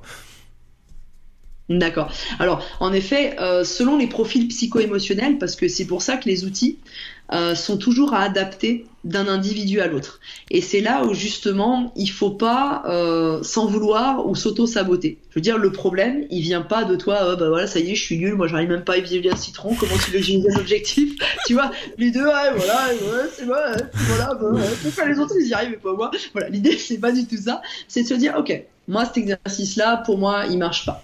J'arrive pas très bien parce que voilà, on a tous des profils, on a des profils psycho-émotionnels très différents. on a aussi des, des connexions cérébrales qui sont très différentes et c'est ce qui fait notre le fait qu'on est que chaque individu est unique. Et en fait, bah, quand un exercice ne fonctionne pas, à ce moment-là, et eh ben celui de la vision fonctionne pas chez toi, tu peux par contre partir sur un exercice qui va plus être euh, voilà des mots clés, euh, qui vont plus être euh, un dialogue interne, qui vont plus être aller faire référence peut-être à, ce qu'on appelle un ancrage en programmation neurolinguistique, c'est te rappeler un bon souvenir lors d'une séance où tu étais hyper à l'aise et dans ce cas-là, tu vas réussir à aller te reconnecter à vraiment cet état qui t'a vraiment aidé à passer où tu t'es senti vraiment fort. Voilà, donc c'est pour ça que quand un outil fonctionne pas, c'est pas grave, il y en a plein d'autres. Il y en a plein d'autres. Et nous, l'idée en tant que préparateur mentaux, c'est pouvoir déjà identifier bah, les différents outils, donner à l'athlète euh, ou même, à, même aux particuliers, hein, puisque moi aussi aujourd'hui je coach des chefs d'entreprise de la même manière que je coach des athlètes de haut niveau euh, sur, les, sur le mindset. Euh, et ça va être justement de, de proposer l'outil qui marche le mieux pour la personne et voilà, lui montrer un petit peu le panel, mais celui utiliser ce qui marche le mieux pour soi. On a tous une notice différente de notre cerveau. Mm. Euh, ça me rappelle un peu ce que dit mon j'ai mon coach euh, qui est Stéphane Brognard qui parle de causes nobles et personnelles pour euh, s'accrocher sur ses objectifs. Et dans cet aspect-là, quand la cause noble et personnelle est un petit peu lointaine, tu vois, par exemple, on pourrait dire mon Ironman 2023, finalement c'est loin. Comment je fais? Alors après, c'est d'aller dans le découpage. C'est exactement, bah, c'est rigolo. C'est comme un, c'est comme un athlète quand il vient de terminer une Olympiade et qui se dit, bah la prochaine Olympiade c'est dans 4 ans. Alors en plus, bah il y a eu le traumatisme cette année pour les athlètes pour qui l'Olympiade a été repoussée. Donc ça a été, c'est très dur parce qu'il y avait mm. un conditionnement mental à une date précise et il a même fallu le repousser. Euh, mais en fait, l'idée c'est que on programme. Alors généralement, je prends l'exemple d'une Olympiade qui se programme généralement trois ans avant, parce que l'année post-olympique est quelque chose qu'on appelle un peu une année de transition. Et puis ensuite, bah, on projette sur trois ans à trois ans et demi. Et ensuite, on va les découper par saison. On va les créer des micro-objectifs par saison. Puis on va les créer des objectifs par intersaison. Et puis ensuite des objectifs mensuels. Et puis des objectifs par semaine et des objectifs par séance. C'est-à-dire qu'en gros, on va aller dans ce découpage, dans ce découpage. Et selon un petit peu les périodes, selon euh, les états aussi du moment, soit on va vers la projection longue, parce que des fois ça fait du bien, ça permet aussi de mieux passer la douleur présente, d'aller un petit peu plus dans la projection. Et puis quand on est un peu dans ce flou, eh ben on ramène sur euh, de l'opérationnel à du court terme. Et en fait, on fluctue comme ça sur un court moyen terme. On va promener le cerveau en fonction de ce qui va bah, nous être le plus utile et euh, ce qui nous est le plus facile à faire à l'instant T. Alors, on va quand même dire un mot sur cette année 2021, parce que justement, dans cette année 2021, euh, c'est difficile de promener le cerveau dans... on sait pas où on le promène finalement. C'est ça. Alors, bah justement, c'est ce qui, c'est ce qui aujourd'hui euh, fait, euh, fait, péter des plombs à beaucoup de gens. souvent, par rapport au fait de balader le cerveau, c'est souvent quand on souffre dans le quotidien, on essaie de se projeter sur des jours meilleurs, et quand on sait pas trop pour les jours meilleurs, on essaie de se projeter, on essaie de se concentrer sur le présent. Sauf que là, le problème, le présent, c'est qu'il bah, il pas forcément joyeux et l'avenir, il est flou. Alors là, on peut dire, bah, mince, il n'y a rien qui va. Euh, à ce moment-là, dès qu'il y a flou, le plus important, c'est d'avoir un maximum de clarté sur soi. Euh, parce que le flou, euh, on ne peut pas le maîtriser. Dès lors qu'on est un peu perdu, il faut déjà se reconcentrer sur soi, et c'est pas de l'égoïsme, parce que si on est la, les meilleures versions de nous-mêmes, je pense que si on se met tous ensemble, eh ben ça fera des bonnes versions de gens qui voudront avancer. Donc il n'y a rien d'égoïsme à vouloir être centré sur soi. Et ensuite, se concentrer sur ce que l'on maîtrise sur ce qui est maîtrisable. Euh, c'est comme par exemple les gens qui râlent parce que bah, pleut. Bon, bah ok, mais euh, t'as beau faire tout ce que tu veux, alors à moins prendre l'avion et changer de pays, mais si tu, restes vraiment sur place, euh, c'est une donnée non maîtrisable. C'est une donnée non maîtrisable. Par contre, euh, maîtriser comment tu vas organiser ta journée, comment quel est peut-être ton plan B ou quoi que ce soit, là par contre c'est dans le maîtrisable. Donc c'est absolument se reconcentrer sur le maîtrisable et reconcentrer aussi les discussions sur le maîtrisable. En ce moment, il n'y a rien de plus agréable entre euh, ah bah j'ai vu que bah tiens je connais quelqu'un qui m'a dit que et puis euh, il paraît qu'on va être confiné et puis de cette manière, de cette ci. Aujourd'hui, nos deux petits bras, même si on peut vouloir porter les choses et pleine d'ambition et être plein d'ambition, euh, on peut pas influencer sur ça. C'est à une trop grande échelle par rapport à ce qu'on peut représenter. Ça, il s'agit pas non plus de se minimiser, mais recentrer les discussions euh, sur ce qu'on maîtrise. Parce qu'on voit aussi des phénomènes de groupe, de gens qui passent leur temps, ainsi de suite, tout ça, euh, à raconter ci et machin et c'est ça, et notre cerveau a une capacité, alors c'est dommage, mais il est câblé comme ça, notre cerveau a une capacité à se retenir les mauvaises nouvelles et à devenir, à devenir addictif aux mauvaises nouvelles parce que ça le rassure, que la vie est injuste, que c'est impitoyable, ça permet de se victimiser. Et on reprend quelque part ce qu'on a dit au tout début, parce que être centré sur soi, c'est assumer euh, ses propres responsabilités, c'est être acteur et accepter ben, d'être soi face à soi, euh, face au miroir. Hein. et c'est beaucoup plus difficile. C'est plus facile d'accuser les, les autres que de se responsabiliser de manière générale. Ce qui est incroyable quand on parle de ça, c'est qu'on en revient à des philosophies comme le stoïcisme, qui est euh, extrêmement ancien, mais qui est, qui est, vraiment basé sur euh, là-dessus, sur la différence entre ce qu'on peut maîtriser et ce qu'on ne peut pas maîtriser, et qui notamment en sport m'intéresse beaucoup, parce que euh, notamment sur la compétition, sur ceux qui voudraient gagner des courses, faire des temps, des choses comme ça, il y a plein de choses qu'on peut maîtriser et puis plein de choses qu'on ne peut pas du tout maîtriser. Euh, alors moi je peux pas gagner de course, bon ça c'est un fait. Euh, moi je suis un petit hamster qui, euh, qui a perdu beaucoup de poids etc. Mais je me dis un champion euh, qui veut vraiment avoir une médaille. Et, là je m'adresse vraiment à la championne parce que je me dis et à la préparatrice, je me dis lui il se conditionne pour avoir une médaille, mais il y a un truc qui qui qui maîtrise pas l'autre côté. C'est les autres. Alors déjà, je te reprends un tout petit peu. Tu as dit je peux pas gagner de course, ça c'est ce que tu te racontes, t'en sais rien. Parce que te rappelles-toi, tu as ton championnat du monde à toi. Hein. Donc ça, tu peux le gagner. On te fera un maillot arc-en-ciel des hamsters et tout, hein, s'il faut. Alors attention, parce que ils écoutent tous. Et attention, il y en a déjà un qui sur Photoshop, quand il va finir sa sortie longue, ils vont faire les petits dessins, ils vont commencer à le faire. Méfie-toi. Alors après, en effet, euh, sur ce qu'on maîtrise, ce qu'on maîtrise pas, paradoxalement, donc euh, c'est vrai que l'athlète doit se centrer au maximum sur ce qu'il maîtrise, euh, mais c'est vrai qu'il fait la course avec les autres. Alors, il peut maîtriser un tout petit peu les autres par euh, une tactique de course, bien sûr, ou euh, on peut le voir par exemple dans certains sports sur, euh, sur un schéma de jeu, s'adapter au schéma de jeu de l'autre et, essayer de, de, biaiser un petit peu le, le schéma de jeu de l'autre ou la tactique de l'autre. Ça, ça reste de sa maîtrise, mais il ne maîtrise pas le niveau de forme de l'autre. Et c'est là où à un moment donné, il faut absolument, lors d'une course ou quand il y a un schéma tactique, vraiment se recentrer sur ce que je sais faire. Je dois absolument observer ce qui se passe autour, mais accepter qu'à un moment donné, il puisse y avoir plus fort. Euh, qu'il puisse y avoir, euh, euh, alors pareil, euh, bah, plus malin ou plus fort ou quoi que ce soit.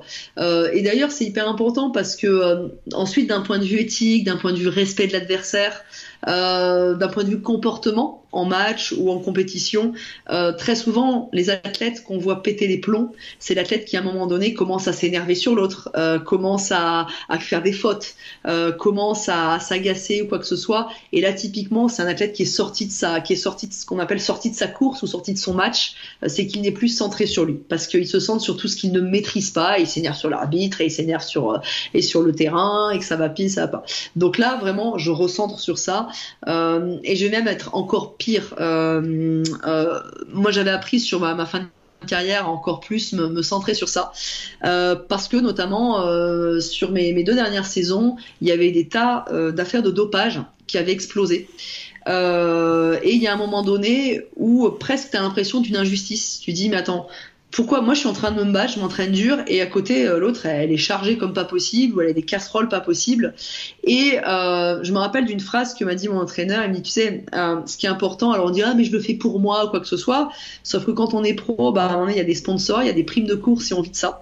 Mais il m'avait dit aujourd'hui en fait le sport c'est au service de la vie et c'est pas la vie au service du sport faut pas inverser ces deux phrases là et à un moment donné bah justement bah ok il y a des charrettes il y a des chargés. Hein, ça s'est toujours vu dans le sport professionnel dans certaines disciplines peut-être plus que d'autres. Euh, sans sans voilà sans dire euh, être pro c'est être chargé parce que je pense qu'il y y a plein d'athlètes professionnels qui sont clean. Personnellement j'en étais j'en étais la preuve.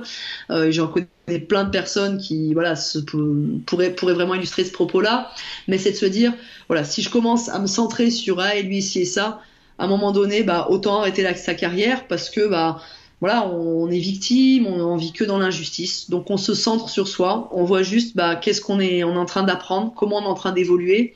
Et finalement, ces dernières saisons de, ma carrière, moi, m'ont vraiment appris derrière à faire la très bonne transition entre finalement cette carrière sportive et le monde euh, professionnel aujourd'hui, enfin le monde plus classique, euh, c'est de se dire voilà tous les enseignements que je pouvais en tirer, euh, des tricheurs, il y en a partout, mais même même pas que dans le sport, dans tout en général.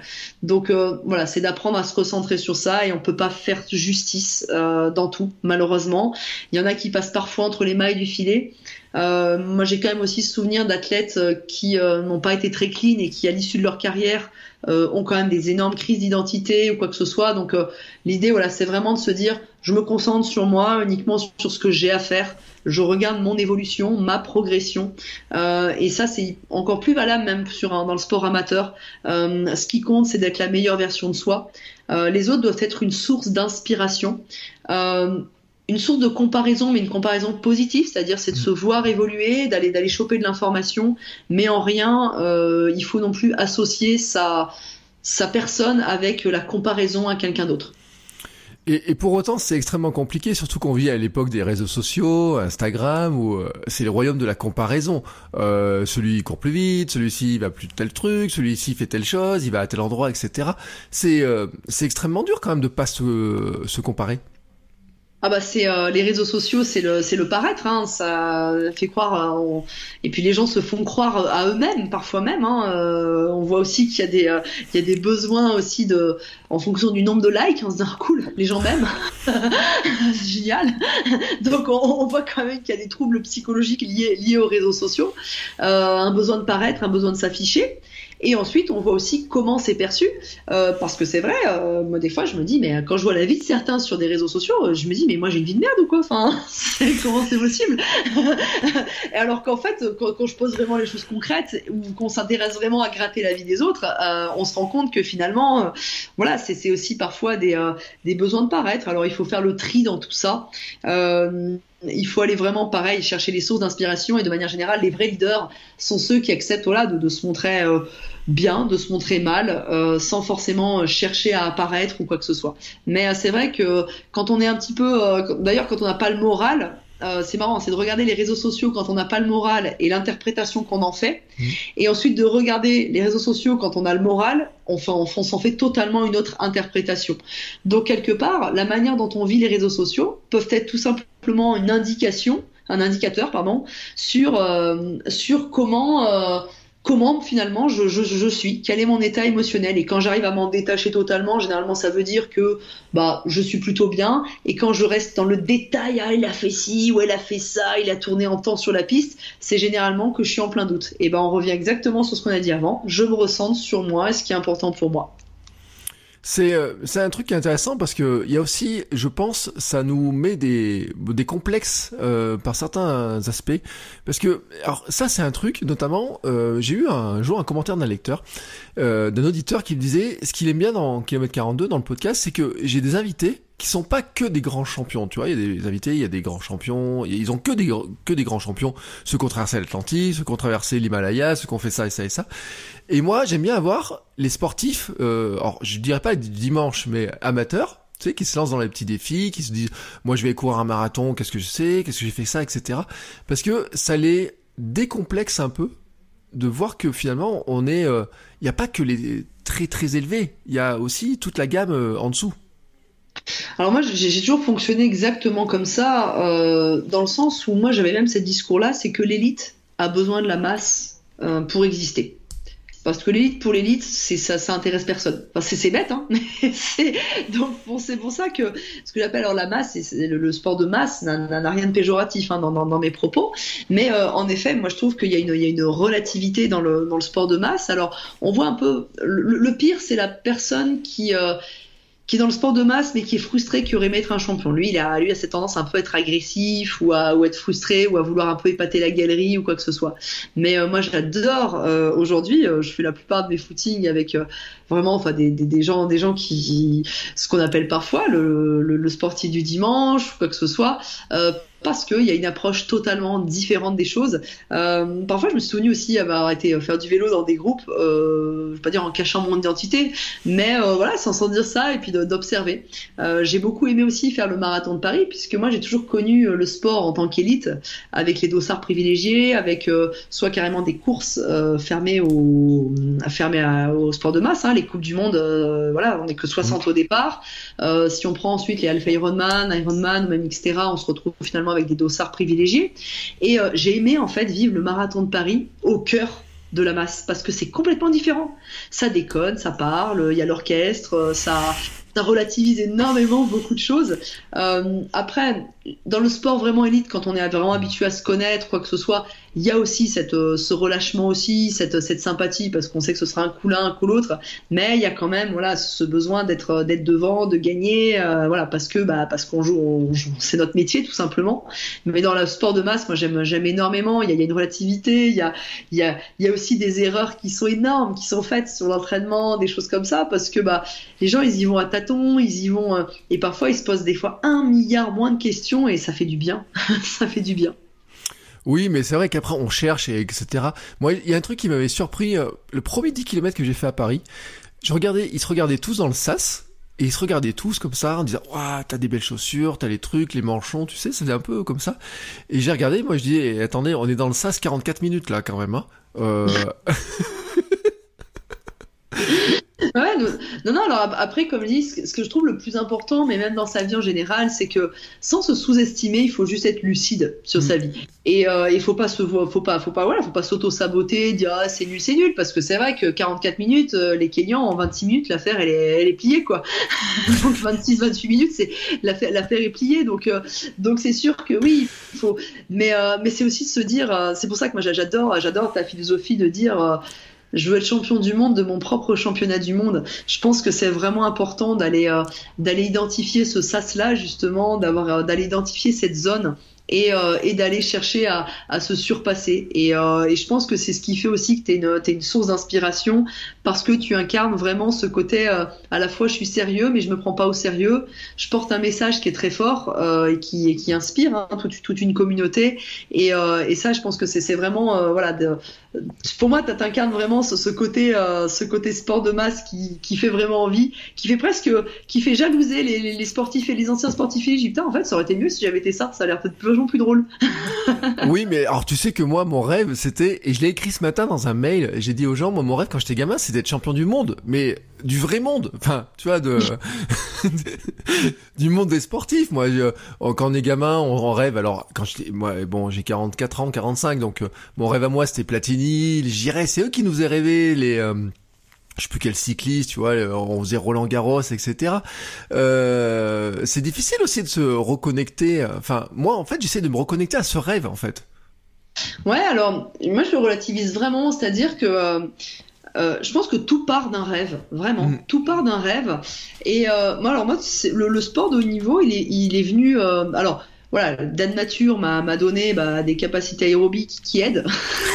voilà, quand quand t'es une femme et que t'as 70 de, de, de VO2 max, a priori, euh, t'as as, des poumons un petit peu plus gros que les autres. D'où le fait que j'ai les, les, côtes assez écartées. Mais bon, voilà, Dame Nature m'a fait ainsi.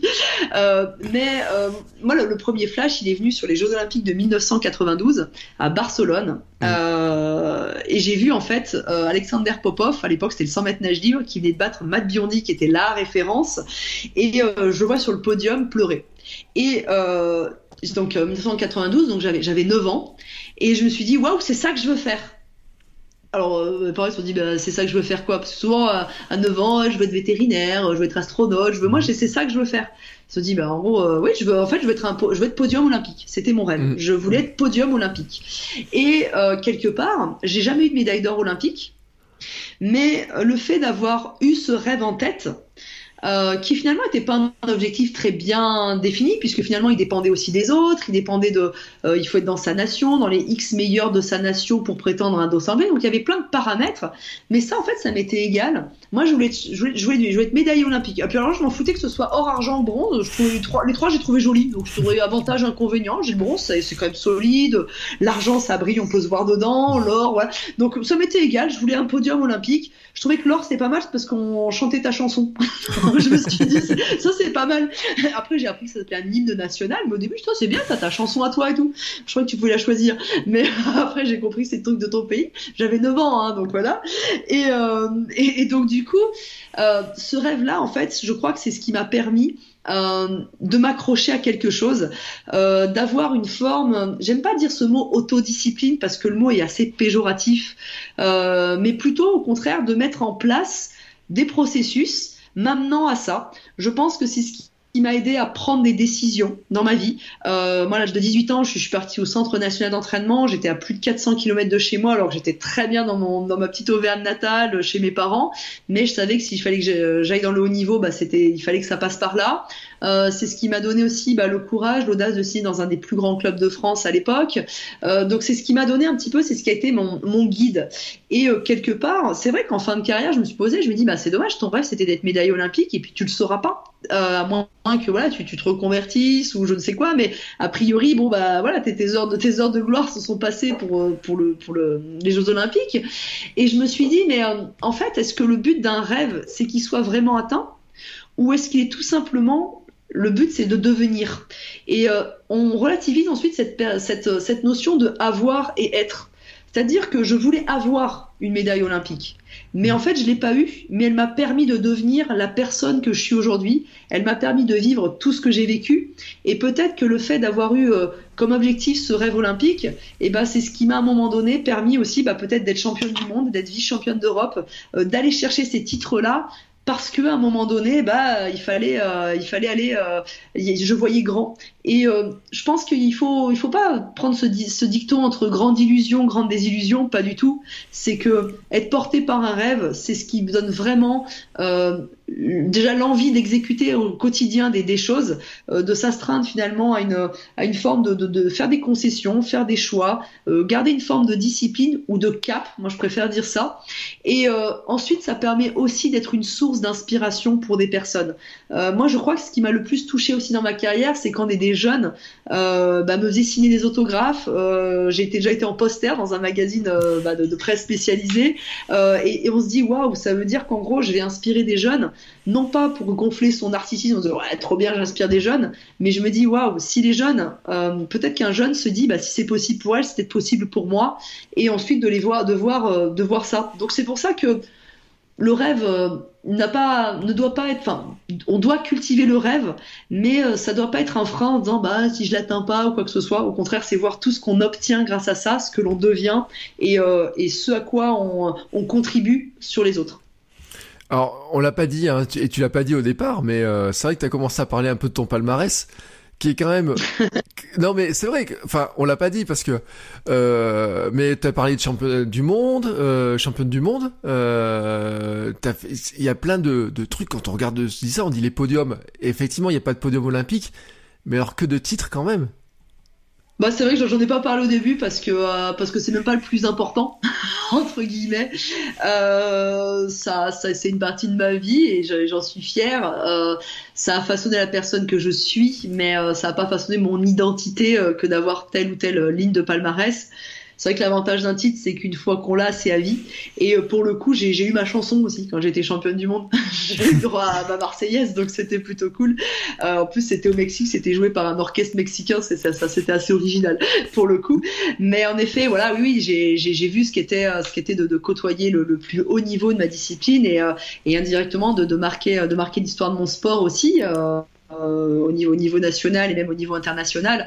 Euh, mais je m'en suis toujours vraiment beaucoup, beaucoup détachée euh, parce que parce que voilà, c'est, oui, je le retiens bien sûr. Hein, j'ai, j'ai, genre, comme je dis, j'en reste très fier. Euh, mais même par rapport, euh, mes enfants, elles le sauront, elles le sauront pas. C'est, même pas ça qui est le plus important aujourd'hui. Par contre, c'est plutôt la personne que ça m'a permis de devenir et tous les apprentissages euh, d'école de la vie en fait. Hein. Le sport était une école de la vie. Euh, moi, si je remonte même euh, à la base, je suis une enfant, je suis dyslexique. Je, je peine à parler, je peine à écrire. Alors t'as vu, je me suis, je me suis rattrapée pour parler. Hein. mais le sport a été un moyen expression et euh, je l'ai vraiment toujours pris comme un jeu. Comme un jeu. Euh, j'ai aussi connu qu'est-ce que le burn-out du sportif après ma, première Olympiade à Athènes. Euh, donc j'ai connu qu'est-ce que le burn le, le burn-out du sportif qu'on peut vraiment transposer dans le burn-out professionnel. Et derrière, en fait, quand j'ai choisi de, continuer ma carrière et de me reconstruire, euh, j'ai vraiment pris les choses beaucoup plus comme un jeu. Et euh, j'appelle ça parfois le jeu de la performance, J-E-U et J-E, tout simplement parce que euh, voilà, ça a été un apprentissage et, et aujourd'hui, voilà, ça m'a permis de devenir la femme que je suis aujourd'hui. Le, il y a quand même une, alors une caractéristique que les gens savent peut-être pas, c'est que triathlon, toi, t'es, tu t'es spécialisé en triathlon cross? Alors non, au tout début, moi jusqu'à non au début j'étais spécialisée en ce qu'on appelle en triathlon olympique, donc Olympique. les équipes de France olympiques, mmh. euh, donc toutes mes années juniors, et ensuite je suis passée en équipe de France olympique, donc pour les JO d'Athènes en 2004 et euh, les JO de Pékin en 2008. Et à l'issue de, de l'Olympiade de 2008, j'ai choisi en fait de réorienter ma carrière et je me suis orientée dans ce qu'on appelle bah, Alpha Ironman, donc du demi Ironman et euh, du Xterra, c'est la, version off-road du triathlon, donc natation, VTT et trail. Et euh, j'ai adoré ce tournant de, de, de, ma carrière parce que voilà, j'estimais que les équipes olympiques, ça faisait 9 ans que j'étais dedans, j'avais un, un, peu fait le tour de la question. Euh, je sais pas si j'avais atteint un niveau, euh, un palier ou quoi que ce soit, peu importe. Euh, je crois que j'avais envie aussi d'autres choses, euh, de vivre différemment. Et en triathlon, on a la chance, voilà, de finalement pouvoir basculer sur le circuit professionnel en en Xterra ou en Alpha Ironman. Et euh, j'ai eu l'impression d'être tel un tel un cadet qui qui redécouvre parce qu'il a fallu euh, réussir la transition du triathlon olympique traditionnel sur un format ce qu'on appelle drafting, donc course en peloton, un format 1 km 5 en natation, 40 km à vélo et 10 km à pied, sur un format bah, demi-Ironman et puis euh, etc. avec la notion de VTT. Donc euh, j'ai eu l'impression voilà, de, redémarrer une, carrière.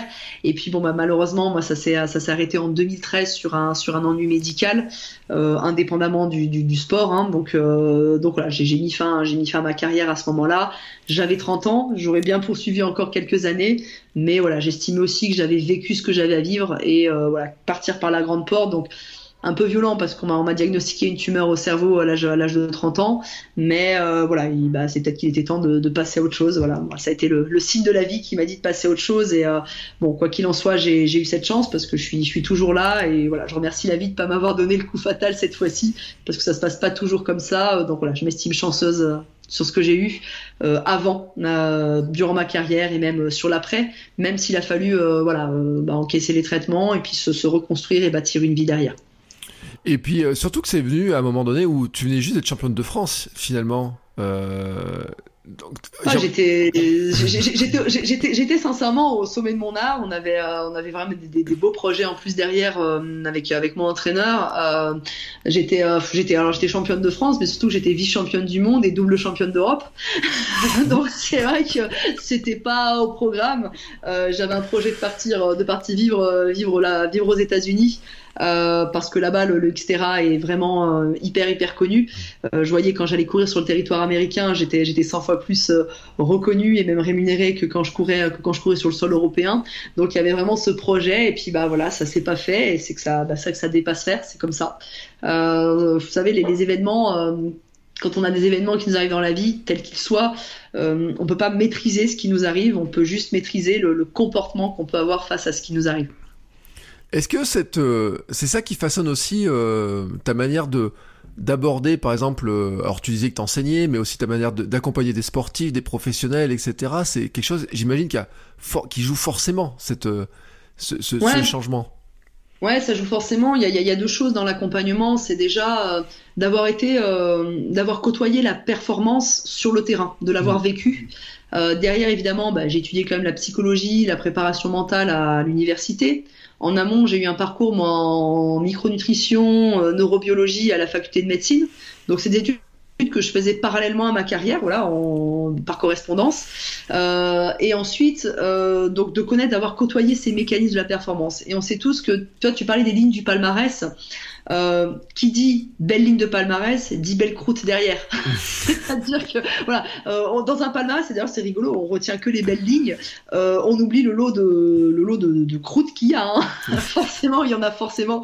Donc c'est déjà d'avoir vécu ça sur le terrain, de l'avoir ensuite étudié euh, d'un point de vue bah, théorique aussi, via, via la psychologie, la préparation mentale.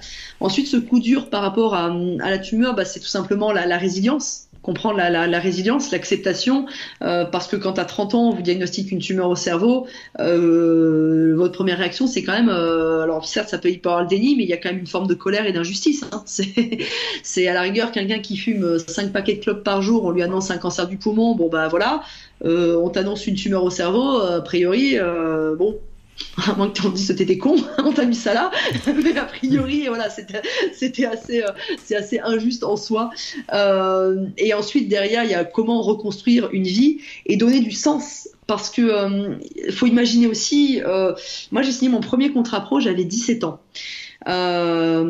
Qui dit contrat pro à 17 ans dit que j'étais déjà dans l'antichambre des pros vers l'âge de 12, 13, 14 ans déjà. Mmh. donc ça veut dire qu'en gros, ma vie, elle avait du sens pour ça. Je vivais pour mon sport. J'étais, athlète professionnel. J'avais un, contrat euh, avec l'armée de terre, plus les clubs qui nous, euh, qui nous rémunéraient les prize money. Donc c'était vraiment mon métier. Ça faisait d'autant plus sens parce que bah, quand j'étais euh, en CP-CE1, j'étais une petite enfant dyslexique qui osait pas s'exprimer. Donc en fait, il y avait un sens à tout ça. Et quand du jour au lendemain, quelqu'un vous l'enlève, alors ce quelqu'un, ça s'appelle une tumeur au cerveau. Tout ça, ça vous est retiré du jour au lendemain derrière rebâtir une vie qui va avoir du sens. Si aujourd'hui ça paraît très clair, bah voilà, c'est du sens, elle aide les personnes à s'accomplir, à s'exprimer, ça n'a pas été si évident. Et, euh, et c'est surtout une vie où, euh, quelque part, euh, à 17 ans, j'avais déjà voyagé dans quatre coins du monde. Je gagnais très très bien ma vie euh, parce que le triathlon a cette chance de, pouvoir, euh, on peut en vivre vraiment. Euh, ensuite, bah, j'ai, enfin, vous faites les plus belles courses dans les plus beaux endroits du monde. Euh, on vous applaudit, vous signez des autographes. Alors, l'idée c'est pas de dire waouh, ça me faisait prendre le melon, mais c'est une réalité. On, on vit dans un monde parallèle. Et derrière, on se dit mais ma vie, qu'est-ce qui va bien pouvoir me faire vibrer dans ma vie? C'est quoi? C'est d'aller faire les courses au supermarché, je vais faire ouais, ouais, j'achète du jambon. C'est je me suis dit que c'est quoi qui va me faire vraiment vibrer? Et, euh, c'est ça en fait qui est dur, c'est de, de, se tomber dans, de retomber dans ce côté, euh, c'est pas anonymat au sens propre du terme, mais ouais, quelque part c'est euh, qu'est-ce qui va me faire vivre des émotions aujourd'hui, sur quoi je vais vibrer, qu'est-ce qui va me donner de l'adrénaline, parce qu'on est drogué à l'adrénaline et à l'acétylcholine hein, en permanence quelque part. C'est des neurotransmetteurs qu'on sécrète naturellement parce qu'on aime ces poussées de stress, on aime ces, poussées de, dynamisme, d'énergie. Et je me dis, mais waouh, qu'est-ce qui va. Ça va être quoi maintenant, quoi? Ça va être quoi? Ça va être quoi ma vie maintenant? J'imagine quand même que y a... tu l'as pas trop du premier coup.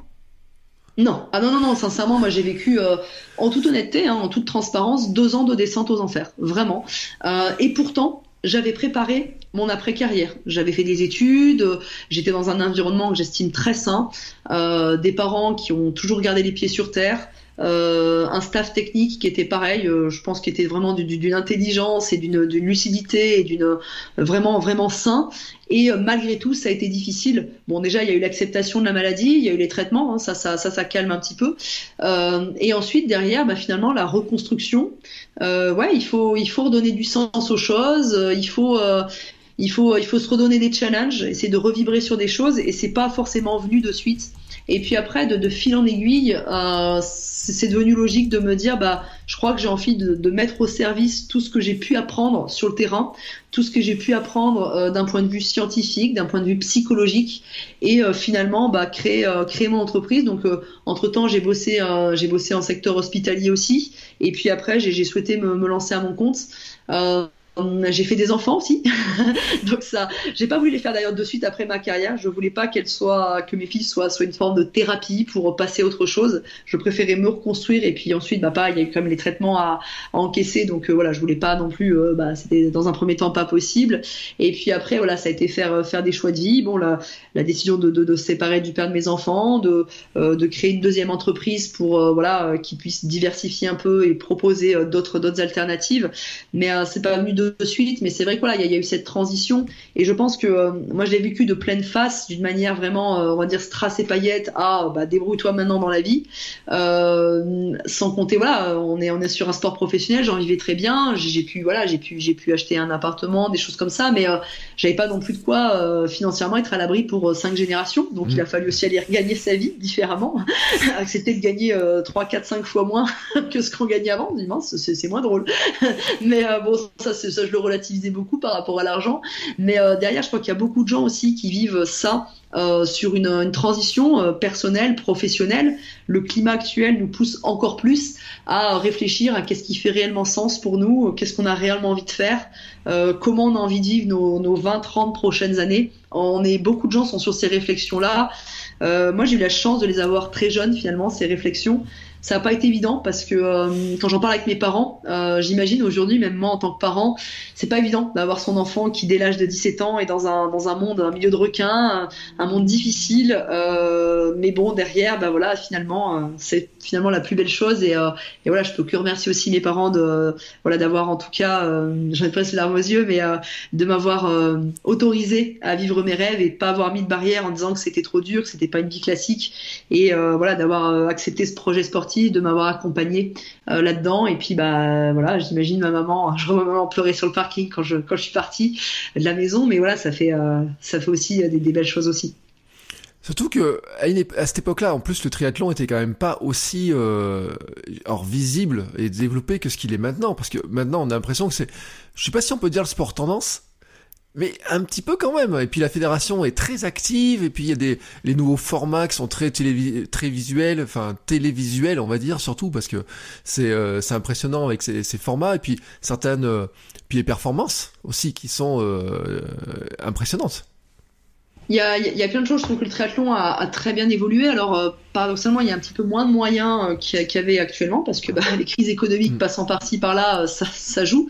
Euh, on l'a vu notamment la crise de 2008 qui a, qui a, qui a beaucoup touché aussi l'impact du le monde du sport. Euh, Celle-ci va aussi un petit peu toucher le monde du sport, mais quoi qu'il en soit, le, le triathlon, je trouve, c'est bien renouvelé. Comme je dis, des formats plus courts, des formes de course à relais. Euh, des, des, franchises aussi privées qui ont, qui ont investi pour des, des formats très particuliers, très spécifiques, très ludiques, euh, parfois même en inversant l'ordre des épreuves mm. sur des sports, euh, sur des sports vraiment, de, vraiment au niveau de l'élite. Et ensuite, au niveau de, du sport amateur, du triathlon amateur, euh, c'est vrai que ça a été tendance parce que le triathlon c'est euh, I'm an Ironman quoi. Je suis, je suis un Ironman quoi. C'est euh, il y a le côté défi, le côté challenge, euh, le côté aussi pur du sport, c'est-à-dire que c'est c'est un défi face à soi-même, c'est l'endurance, quoi que ce soit. Donc voilà, on a vu des épreuves aussi bah, très très prestigieuses. c'est ni plus ni moins en fait ce qui arrivait du continent américain en Europe très clairement. donc moi je l'avais connu un peu en amont sur le territoire américain, parce ce que je te disais en amont c'est que là-bas là-bas c'était déjà très développé et aujourd'hui voilà on voit toutes ces franchises Ironman ou Challenge, euh, se mettre, euh, se mettre au, proposer des, tas d'épreuves et on voit, on voit un engouement euh, de, sport de masse hein, sur, sur le triathlon quoi. C'est c'est un sport extrêmement complet en plus parce que finalement on travaille verticalement et horizontalement comme disait Marine Leleu l'autre jour elle me disait bah oui il faut à un moment donné il faut passer à l'horizontal pour pour nager et puis là c'est du vertical. C'est extrêmement complet mais par contre c'est extrêmement preneur de temps j'ai envie de dire, pour l'amateur, quoi.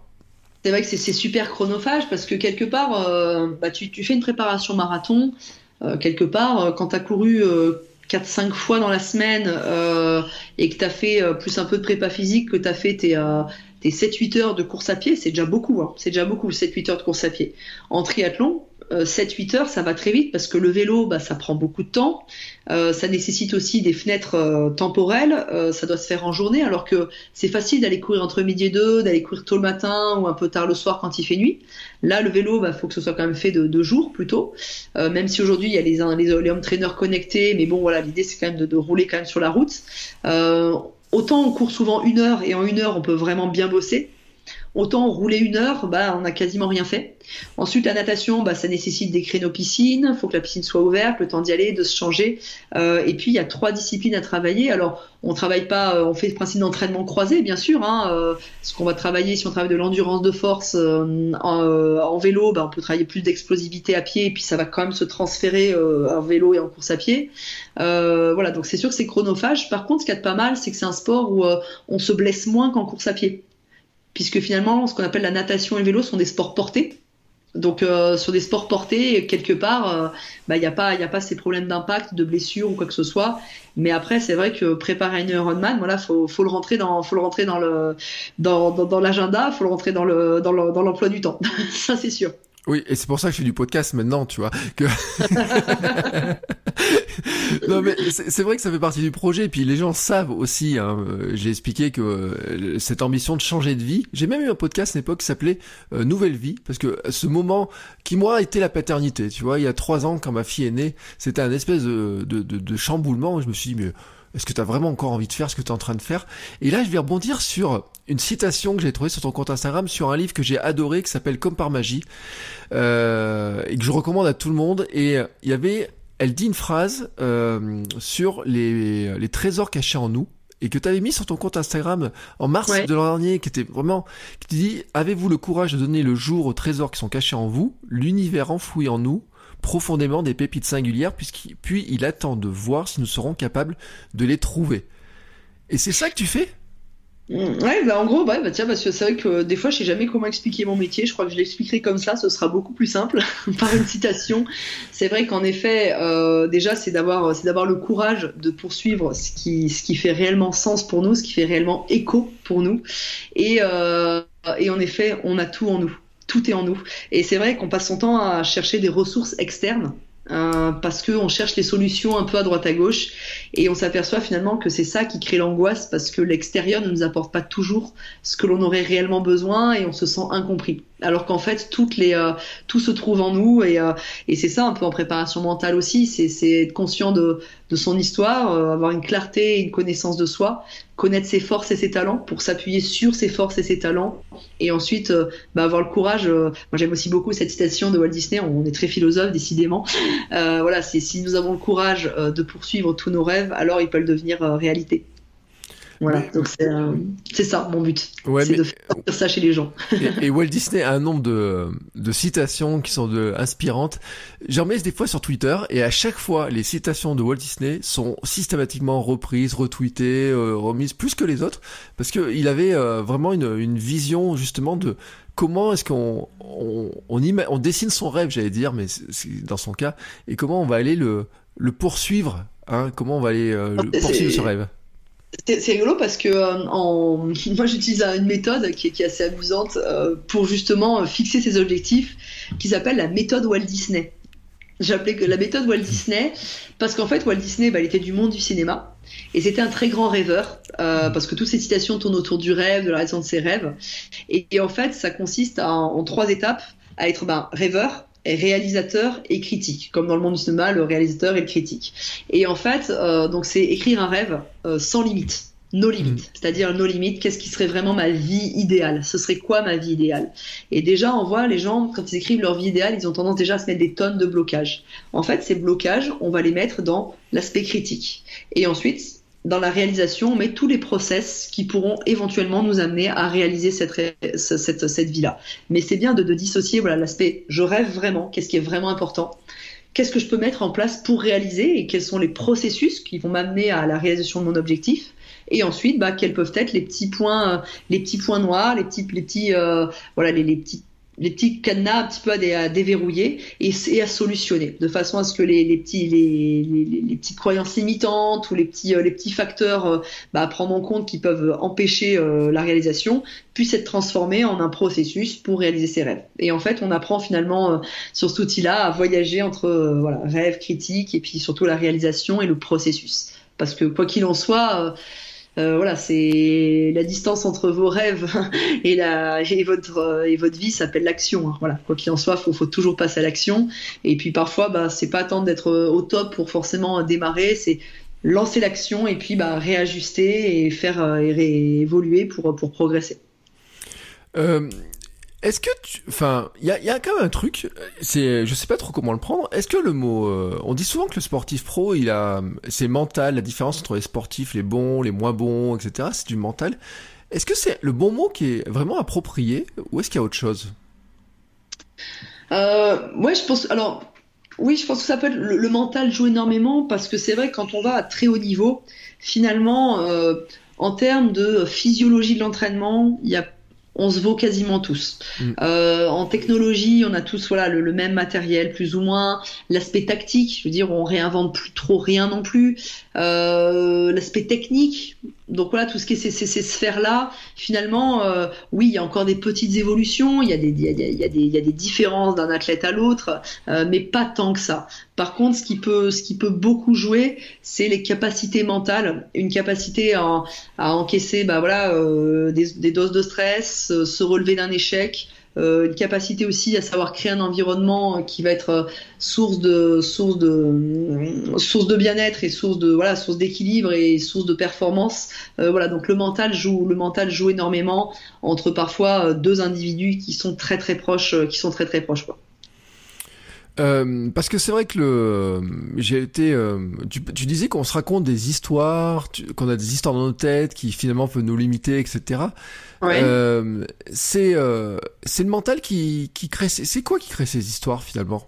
C'est quel euh, Comment Alors les, les, les, les, histoires qu'on se raconte, elles sont liées finalement à tout ce qui va être bah, déjà notre éducation, euh, notre religion, ce qu'on a, le, le, milieu dans lequel on a évolué, euh, le, euh, ce qu'on a pu observer, l'interprétation qu'on s'est fait des choses, qui font que derrière, en fait, on crée un filtre et on crée du sens et on se crée notre propre réalité du monde. Et à ce moment-là, on a des émotions et un comportement. C'est pour ça que quand les gens disent ah, j'aimerais apprendre à gérer mes émotions, ça remonte bien plus haut. Ça remonte mm. sur qu'est-ce que je me raconte. Des fois, pour illustrer, je prends, cet exemple. Si par exemple, euh, on dit le mot chat, en fonction de ce que tu as vécu dans ta vie par rapport à un chat, Imagine, euh, tu avais un gros, un gros matou chez toi, euh, à qui tu faisais des câlins, il te ronronnait, ainsi de suite. Tu vas avoir comme image chat égale douceur, câlin, ronron, voilà, super. Imagine, à contrario, euh, durant ton enfance, bah, t'as un œil crevé parce qu'un jour un chat t'a sauté au visage et t'a lacéré le visage, euh, et où euh, le chat de tes voisins passait son temps à renverser les poubelles et à exploser le sac poubelle. Tu vas plutôt te dire, bon bah chat égale boulet quoi. chat égale danger, égale haine, colère quoi. Pourtant c'est chat Mm. Dans les, deux cas, c'est un chat. Donc après, évidemment, ce que l'on a vécu dans notre histoire façonne déjà une énorme partie de notre cerveau. C'est ce qu'on appelle vraiment la programmation neurolinguistique. Soit chat égale connard, hein, excuse-moi le terme, soit chat égale gros doudou câlin, en fonction de ce qu'on a vécu. Mais après, c'est à nous de voir euh, est-ce que j'en fais une généralité, est-ce que je le relativise, parce que quelqu'un peut très bien arriver en disant chat égale félin, point Mm. Euh, alors il y a des chats bien, il y a des chats moins bien, euh, voilà. Donc, de, donc en fait, c'est comment on va décider de se raconter notre histoire de vie. Alors là, pour chat, c'est sûr que c'est un œil crevé, je peux comprendre que tu aies du mal à dire que chat égale gros câlin, mais si on s'amuse à décortiquer un petit peu sur un exercice qui s'appelle la, la, frise de vie, on s'amuse à décortiquer un petit peu sa vie. C'est ce qu'on fait en coaching, et en fait de la manière dont on a été interprété tout ce qui nous est arrivé dans notre vie. L'idée, c'est pas d'être dans un jovialisme béant en disant ah bah non finalement euh, tout ce qui m'est arrivé euh, c'était bien. Ce qu'on appelle, on, on, s'appelle la perspective positive en psychologie, c'est-à-dire que je vois les choses comme elles sont, pas pire que qu'elles, sont, pas non plus dans un jovialisme béat, euh, je vais bien, tout va bien, mais on apprend en fait derrière à aller redéfinir vraiment les événements de vie. De là, on en sort quelque part aussi un petit peu les valeurs, les valeurs qu'on souhaite, qui, qui vont guider notre vie. Et là déjà, les histoires qu'on se raconte peuvent commencer déjà à être du, tout au rien du tout au rien sur euh, qu'est-ce qu'on vaut, quoi que ce soit. Euh, tu prenais l'exemple, euh, je ne sais pas dessiner. alors il y a toujours cette chose-là, c'est que si tu sais pas dessiner, ça veut dire que tu sais peut-être faire des tas d'autres choses. Et ensuite, c'est quoi ta référence du dessin? C'est quoi en fait tu décides de te raconter? Ça veut dire qu'à chaque fois que tu vas prendre un crayon, tu vas avoir peur? Ou alors c'est peut-être tout simplement que la personne qui t'a dit qu'elle savait pas dessiner, elle te comprend pas toi? Donc en fait, c'est pour ça que quelque part, voilà, un enfant peut, ou un enfant, et après l'âge adulte, peut rester dans sa vie. Oh bah de toute façon, moi je suis nul. Oh bah de toute façon, moi ça je sais pas faire. Oh bah ça c'est pas pour moi. Oh bah c'est pas mon truc. Bah à un moment donné, on peut décider aussi que ça devienne son truc. On peut décider de se dire bah, qu'à un moment donné, euh, est-ce que c'est si important de, dessiner, de relativiser euh, beau, moche, que ce que je dis tout à l'heure, mais voilà, d'apprendre à se re-raconter des histoires et se raconter des choses qui nous aident. Euh, moi, souvent, une histoire que je me raconte, euh, c'est tout bête, mais je sais pas ce qui est possible ou non, alors je décide d'agir comme si tout était possible. Peut-être que je suis en train de me raconter une fausse histoire, Sauf que souvent, de me raconter cette histoire-là, quand j'ai un peu peur pour un projet, quand j'ai un peu peur pour un rendez-vous, quoi que ce soit, ça m'aide Donc quelque part, ça tombe, je fais de mal à personne.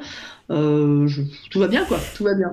Donc par contre voilà, c'est comment je décide de me raconter. Mais les histoires, elles sont, il faut parfois hein, en préparation mentale aller euh, aller casser certaines ce qu'on appelle euh, connexions neuronales qui vont faire des mauvaises associations de mots. Mais on le voit sur des l'argent, l'amour, l'amitié, la famille, le travail, d'aller d'aller d'aller casser tout ça.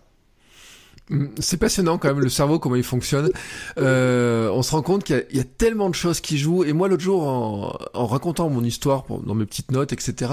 Je me suis rappelé d'un événement que j'avais vécu quand j'étais gamin qui m'a paru comme une terrible injustice. C'est que j'avais pas été choisi quand je faisais du foot par mon club pour aller dans la finale à Paris, tu sais, où il en foot etc.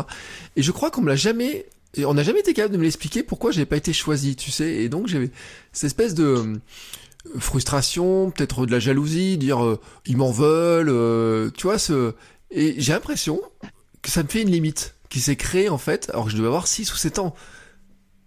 C'est normal et parce que ce qui est, compliqué, c'est quand t'as pas compris pourquoi ou qu'on t'a pas expliqué. Euh, parce que pour se reconstruire derrière, c'est très compliqué. c'est comme l'exemple, euh, c'est un peu gore, hein, c'est l'exemple qui me vient en tête comme ça, mais euh, imagine, euh, voilà, c'est, bah, on voit les, parents qui ont des, enfants qui ont disparu. Tant que le corps n'est pas retrouvé, ils n'arrivent pas à, faire totalement le deuil et à passer. Alors, je pense pas qu'en tant que parent puisse passer autre chose dans, un cas comme ça, mais si on prend par exemple un salarié qui est licencié, c'est déjà dur, mais si on n'explique pas le, vraiment le pourquoi, ça reste très très flou ça reste très flou. Alors après, on peut apprendre à relativiser en se disant bon bah voilà, euh, on peut ne pas donner d'explication et le c'est comme ça. Mais euh, et puis dans des certains cas, hein, tu sais, quand j'ai eu une tumeur au cerveau, euh, le et pourquoi et pourquoi et pourquoi et pourquoi, je n'ai jamais eu l'explication. c'est pour le coup.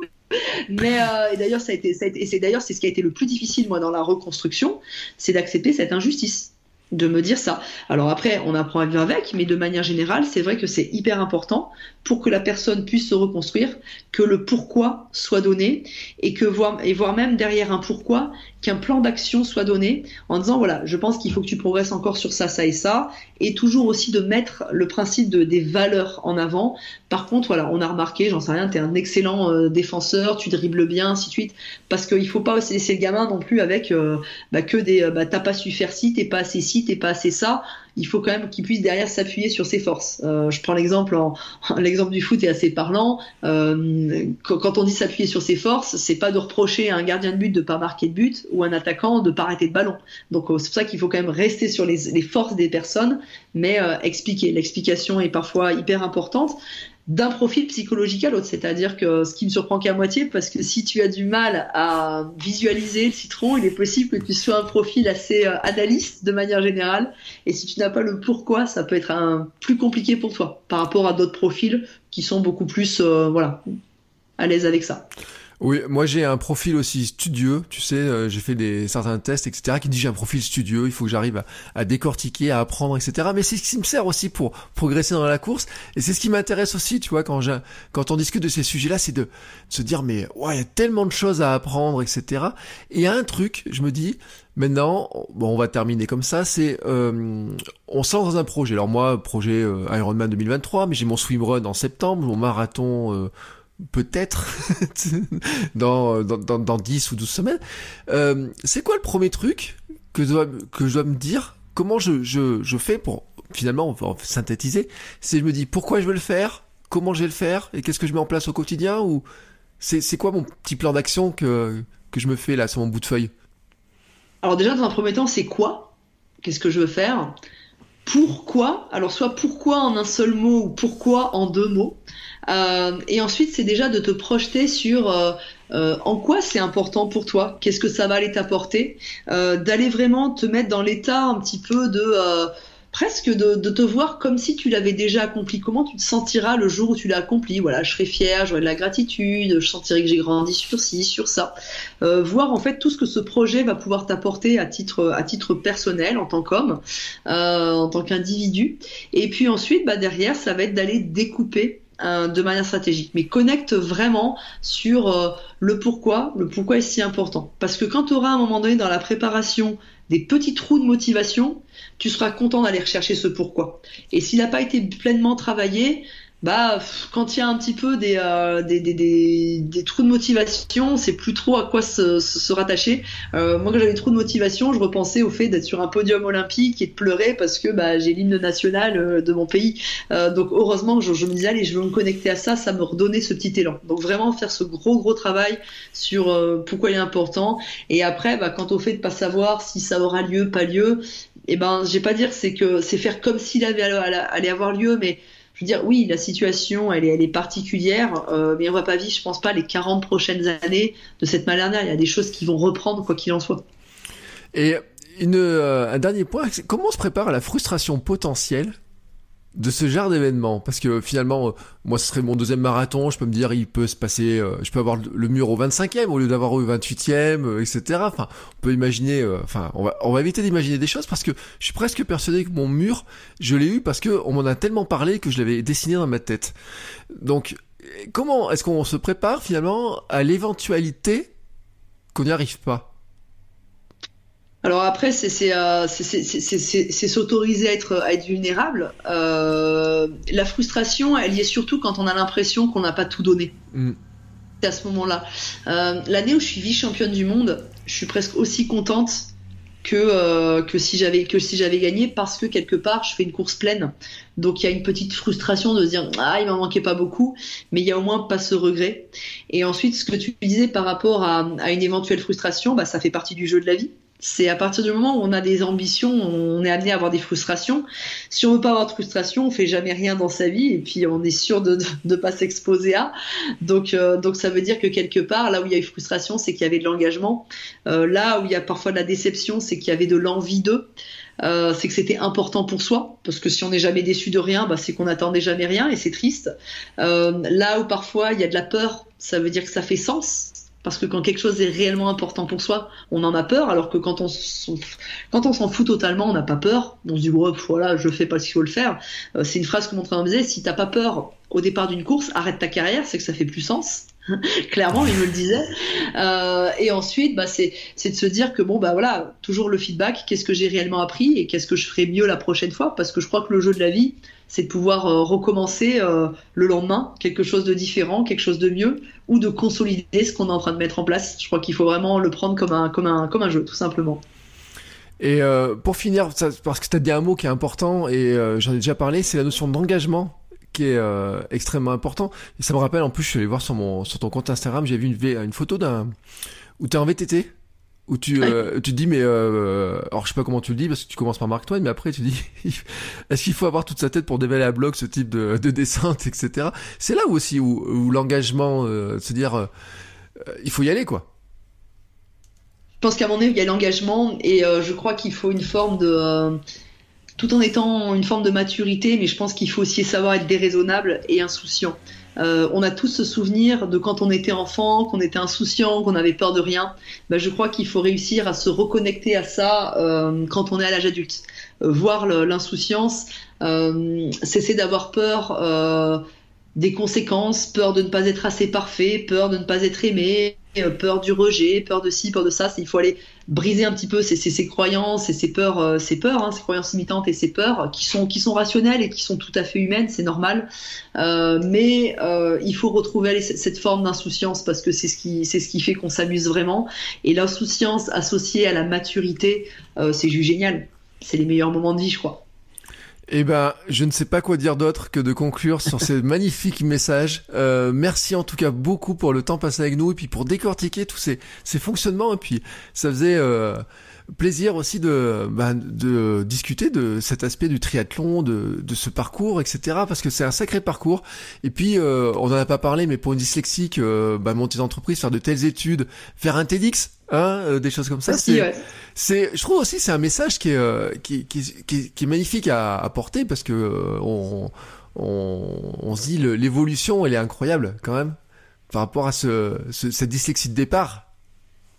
Ouais, bah c'est pour ça je pense que euh, toutes les choses les plus euh, difficiles peuvent devenir nos, nos, plus grandes forces et euh, moi c'est tout du moins c'est ce que c'est ce que j'ai décidé d'en faire. Voilà, c'est c'est je pense que c'est valable pour tout le monde, c'est vos plus grosses souffrances ou vos plus grosses difficultés peuvent devenir votre plus beau message et on le voit voilà dans, dans plein de choses Martin Luther King, Oprah Winfrey, on le voit hein, chez, les, chez les plus grands entrepreneurs, c'est généralement la voie qui est prise.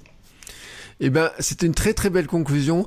On va juste rappeler, si on veut te suivre, si on veut regarder ce que tu fais, te suivre sur Instagram, parce que j'en ai parlé d'Instagram, de cette fameuse photo, on te voit en VTT, etc. Où est-ce qu'on peut te suivre? Bah, tout simplement, voilà, Instagram, Facebook. Euh, j'ai également un site internet, donc le Marion- Laure Blanchet, c'est un nom seul nom, des fois on se trompe, donc laureblanchet.com. Et après sur Instagram, euh, Marion Laure Blanchet. Et puis bah si vous êtes un petit hamster, vous mettez un petit hamster et voilà, vous n'hésitez pas. oh bah là, j'ai pas de doute, hein. il y en a certains qui vont mettre un petit message parce que ils sont férus de petits conseils, d'astuces, etc. Et puis surtout d'avoir des, euh, des visions inspirantes des choses. Et c'est ce que tu as partagé avec nous. Et je voulais vraiment te remercier pour ce moment, euh, ce très chouette épisode qu'on vient de faire ensemble. Merci beaucoup. Et puis, euh, ben, euh, je sais pas quoi te souhaiter sur cette année 2021, mais euh, euh, je, je t'ai même pas demandé si finalement quelle était ta relation au sport maintenant. Waouh, ah oui, bah, très rapidement, ma relation au sport, elle est, elle est très amusante. C'est que c'est un sport pour moi dans le but d'avoir euh, une hygiène de vie, euh, parce que je pense que c'est un des piliers de la santé entre guillemets. Et euh, voilà, les, finalement, les, ressources essentielles qu'on a en soi, c'est le temps. Donc, il faut vraiment faire les projets qui nous sont réellement importants pour soi, parce que le temps passe très vite et les choses peuvent s'arrêter aussi très brutalement.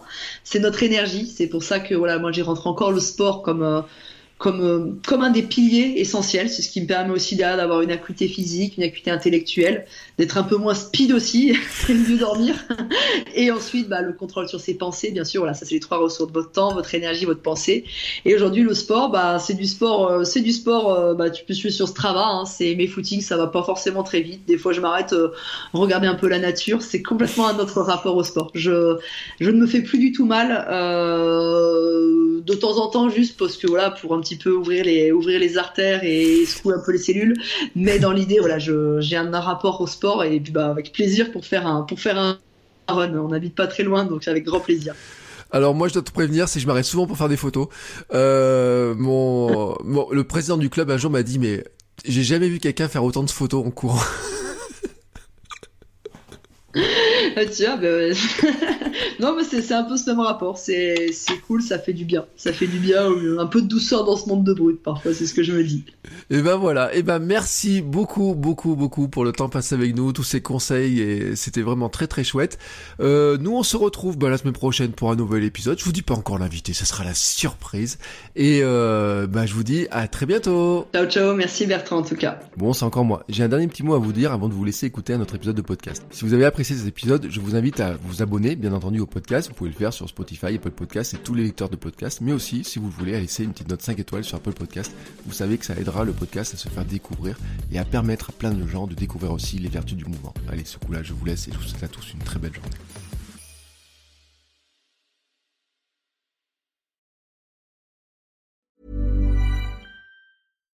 When you make decisions for your company, you look for the no-brainers. And if you have a lot of mailing to do, stamps.com is the ultimate no-brainer. It streamlines your processes to make your business more efficient, which makes you less busy. Mail checks, invoices, legal documents, and everything you need to keep your business running with stamps.com. Seamlessly connect with every major marketplace and shopping cart. Schedule package pickups and see your cheapest and fastest shipping options from different carriers. With rates up to 89% off USPS and UPS rates. And with the Stamps.com mobile app, you can take care of mailing and shipping wherever you are. Make the same no-brainer decision as over 1 million other businesses with Stamps.com. Sign up with Code PROGRAM for a four-week trial, plus free postage and a free digital scale. No long-term commitments or contracts. That's Stamps.com. Code PROGRAM.